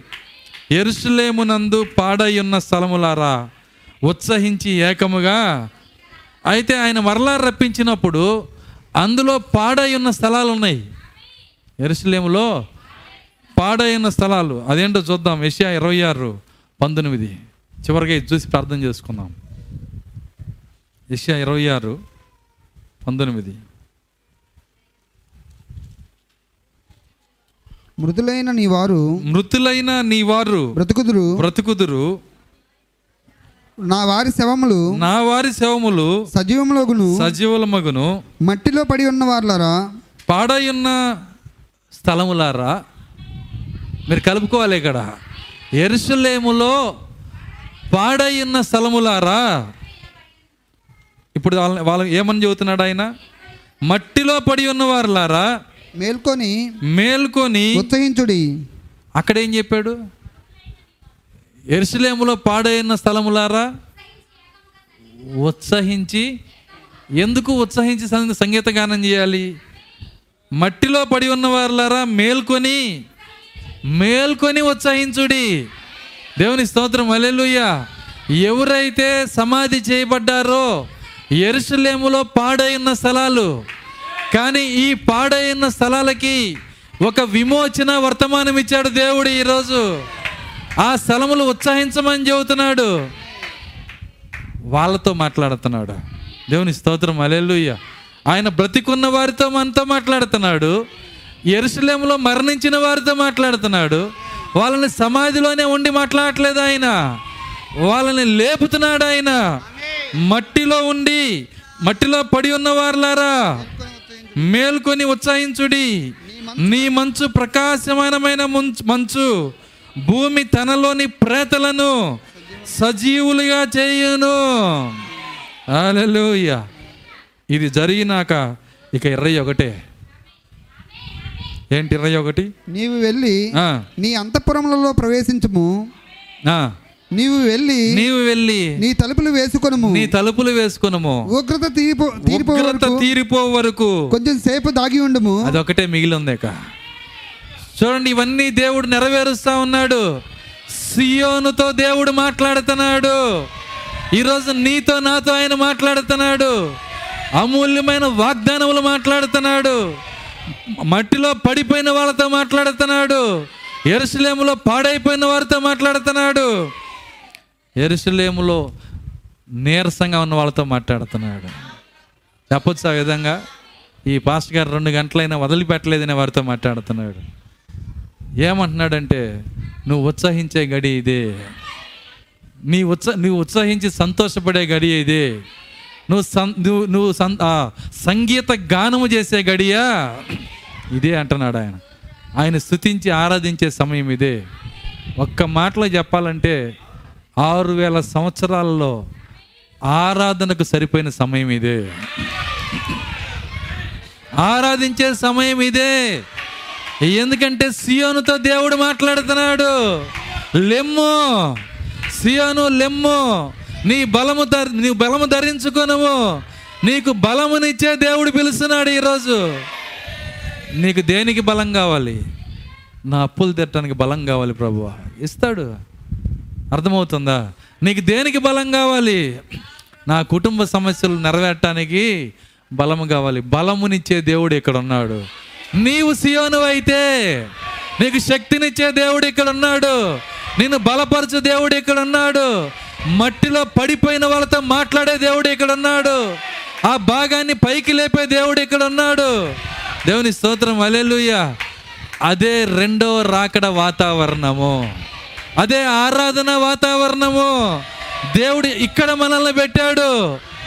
ఈ స్థలంలో ఉండి ఆరాధించకుండా ఆ దరికి వెళ్తే ఏమైందో తెలుసా? అది ఎంత ఘోరమో తెలుసా? నిజంగా ఆయన మనతో మాట్లాడుతున్నప్పుడు ఆయన లేఖనాలు మనకు తెరుస్తున్నప్పుడు ఎవ్వరికీ చెప్పని కార్యాలు మనతో మాట్లాడుతున్నప్పుడు ప్రతి ప్రత్యక్షత మన పైన కొమ్మరిస్తున్నప్పుడు ఇంకెంతగా మనం ఆరాధన చేయవలసి ఉన్నాము. అలెల్లుయా అందరం లేచి నిలబడదాము ప్రార్థించుకుందాం.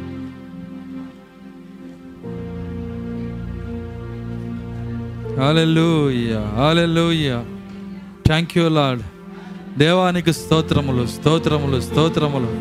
హల్లెలూయా హల్లెలూయా. ఎన్ని కార్యాలు ప్రభువా. ఎన్ని కార్యాలు. మర్మయుక్తమైన కార్యాలు. ఓ ఇంతవరకు నాయన ఎవ్వరు చూడని కార్యాలు. ఎవరు గ్రహించలేని కార్యాలు. ఆ నీ ఆత్మ ద్వారా మీ సంగతులు మాకు బయలుపరుస్తున్నందుకు వందనాలు చెల్లిస్తున్నాం. దేవా కనికరించండి. ప్రతి మాటను బట్టి మీకు వందనాలు చెల్లిస్తున్నాం. ఓ ఎరుసలేముతో మీరు మాట్లాడిన భాగాన్ని బట్టి వందనాలు. సియోనుతో మీరు మాట్లాడిన కార్యాన్ని బట్టి వందనాలు. సియోన్ను ఏలుచున్నందుకు స్తోత్రాలు ప్రభువా. నా యజమాని నీకు స్తోత్రాలు. నా యజమాని నీకు స్తోత్రాలు చెల్లిస్తున్నాం. ఈరోజు నా యజమాని నా రాజు నీవే. నన్ను పరిపాలకుడిగా ఉన్నందుకు వందనాలు. ఈ మధ్యాహ్నము ఇంకా ఆయన అధికారంలో నువ్వు ఉండకపోతే ఇంకా ఆయన అధికారాన్ని ప్రేమించకపోతే నువ్వు సియోను కుమారి అయితే నీవు సియోనులో భాగమైతే ఈ మధ్యాహ్నమే ఎందుకు నువ్వు ఆయన్ని ఆహ్వానించకూడదు? ఈ మధ్యాహ్నం ఎందుకు ఆయన్ని పిలవకూడదు? అయ్యా లోక అధికారాన్ని నాలో కొట్టివేయండి. దయ్యపు అధికారాన్ని తీసివేయండి. నీవు నా రాజు అయ్యన్నావు ప్రభువా. మా ప్రవక్త ద్వారా నువ్వు మాట్లాడిన మాట సియోను నిన్ను ఏలుచున్నావని నీ రాజు నిన్ను నీ దేవుడు నిన్ను ఏలుచున్నాడని సియోనుతో చెప్పువాని స్వరము.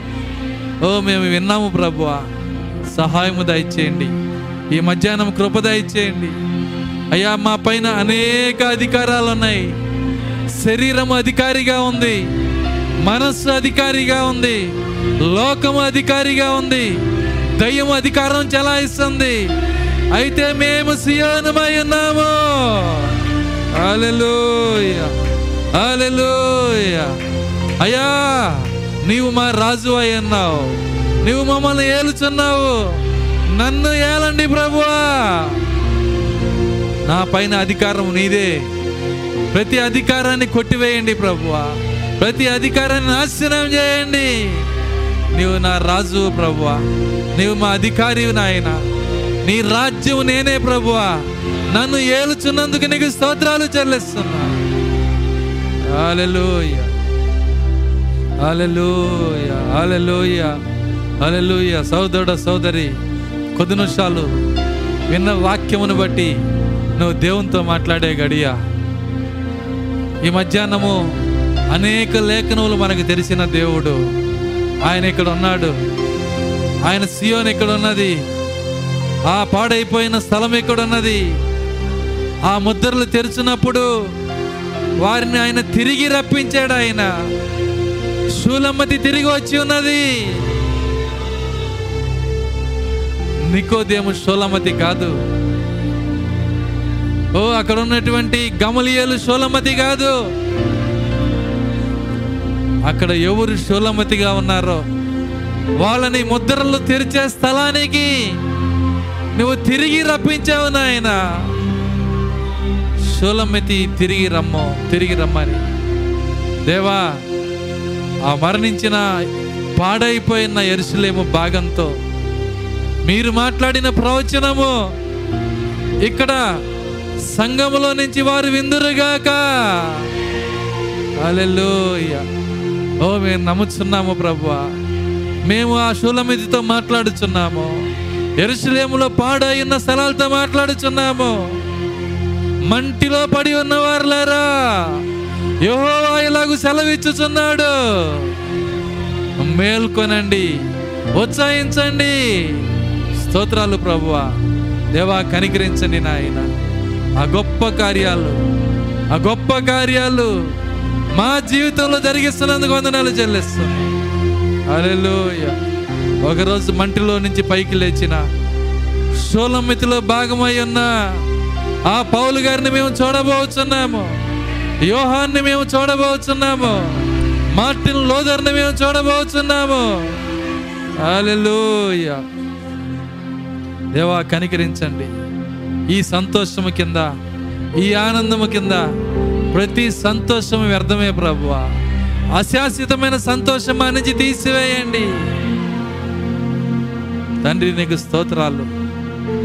ఈ శరీరం ఉన్నంత వరకే ఆ సంతోషాల వలన ఉపయోగం ప్రభు. ఈ శరీరం విడిచిపెట్టినప్పుడు మాకు కావలసిన నిజ సంతోషము. ఈ మధ్యాహ్నం మేము చూస్తున్నాము ప్రభువా స్తోత్రాలు చెల్లిస్తున్నాం. దేవా కనికరించండి కనికరించండి కనికరించండి. ఇంతవరకు నీతో మాట్లాడిన దేవుడు ఇప్పుడు నువ్వేం మాట్లాడుతూ ఆయన ఎనగోరుతున్నాడు?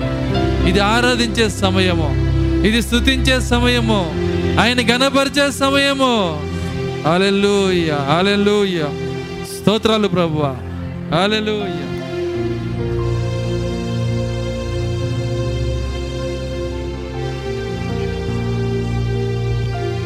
హల్లెలూయా. సోదరుడు సోదరి. నిర్లక్ష్యంగా ఉండొద్దు. మౌనంగా ఉండొద్దు.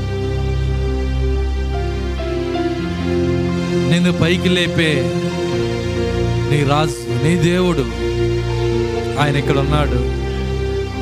ఆయన తనను కనపరుచుకుంటున్నాడు. స్తోత్రాలు ప్రభువా స్తోత్రాలు నాయన. తండ్రి నీకు స్తోత్రాలు. హాలెల్లోయ. దేవానికి స్తోత్రములు స్తోత్రములు స్తోత్రములు. తండ్రి మాతో మాట్లాడినందుకు వందనాలు. ఆ విమోచన దినము కొరకు మేము ఎదురు చూస్తున్నాము. మేము ఏది చేయవలనో ఏది నమ్మవలెనో ఏది ప్రకటించవలెనో ఎలా నిడబ నిలబడవలెనో మా పాద రక్షలతో ఎలా నడవవలెనో మాకు నేర్పించండి ప్రభువా. కృప చూపించండి నాయన. దీన్ని గ్రహించలేని బిడ్డలకు సహాయము దయచేయండి. సియోన్లో భాగం ఇంకా సిద్ధపడకపోతే ఆ భాగమును బలపరచండి. ఆ భాగమును సిద్ధపరచండి. నిలబెట్టండి ప్రభువా. ఆ పాడైన స్థలమును బాగు చేయండి ప్రభువ. సహాయము దయచేయండి. దేవానికి స్తోత్రాలు. తండ్రి కృప దయచేయండి. విన్న ప్రతి మాట మా వెనికిల్లో దీవించండి. దాని ప్రకారం జీవించే శక్తి మాకు దయచేయండి. ఒకరోజు ఏది ప్రకటించామో ఏది నమ్ముచున్నామో దాన్ని మా కనులారా చూడబోచున్నాము నాయన. ఆ దినము కొరకు మేము ఎదురు చూస్తున్నాము ప్రభువా. హల్లెలూయ. హల్లెలూయ. స్తోత్రాలు నాయన. నిజంగా కుడొచ్చిన ప్రతి బిడ్డను దీవించి విన్న వాక్యంతో మీరు ఆశీర్వదించి ఓ మా గ్రహింపును మా బయలుపాటును నాయన తండ్రి మహిమ నుంచి అధిక మహిమకు తీసుకొని వెళ్ళి శరీరముతోనే మరణమును జయించే గొప్ప స్థానానికి ఓ నాయన పిలుచున్న నీ స్వరముని వినే కృప మాకు దయచేయమని అందులో నిలబడే శక్తిని మాకు దయచేయమని నీ చిత్తము చేసే కృప మాకు అనుగ్రహించమని. యేసుక్రీస్తు నామలో ప్రార్థించి వేడుకొంచున్నాము తండ్రి. ఆమె ఆశీర్వాదంతో ముగించుకుందాం. మన ప్రభు అయిన యేసుక్రీస్తు వారి కృప ప్రేమ సమాధానము. ఇక్కడ కూడినటువంటి వాక్య వధువుకు భూమి మీద నాయన వాక్య వధువుకు సదాకాలంతో నడిపించను గాక.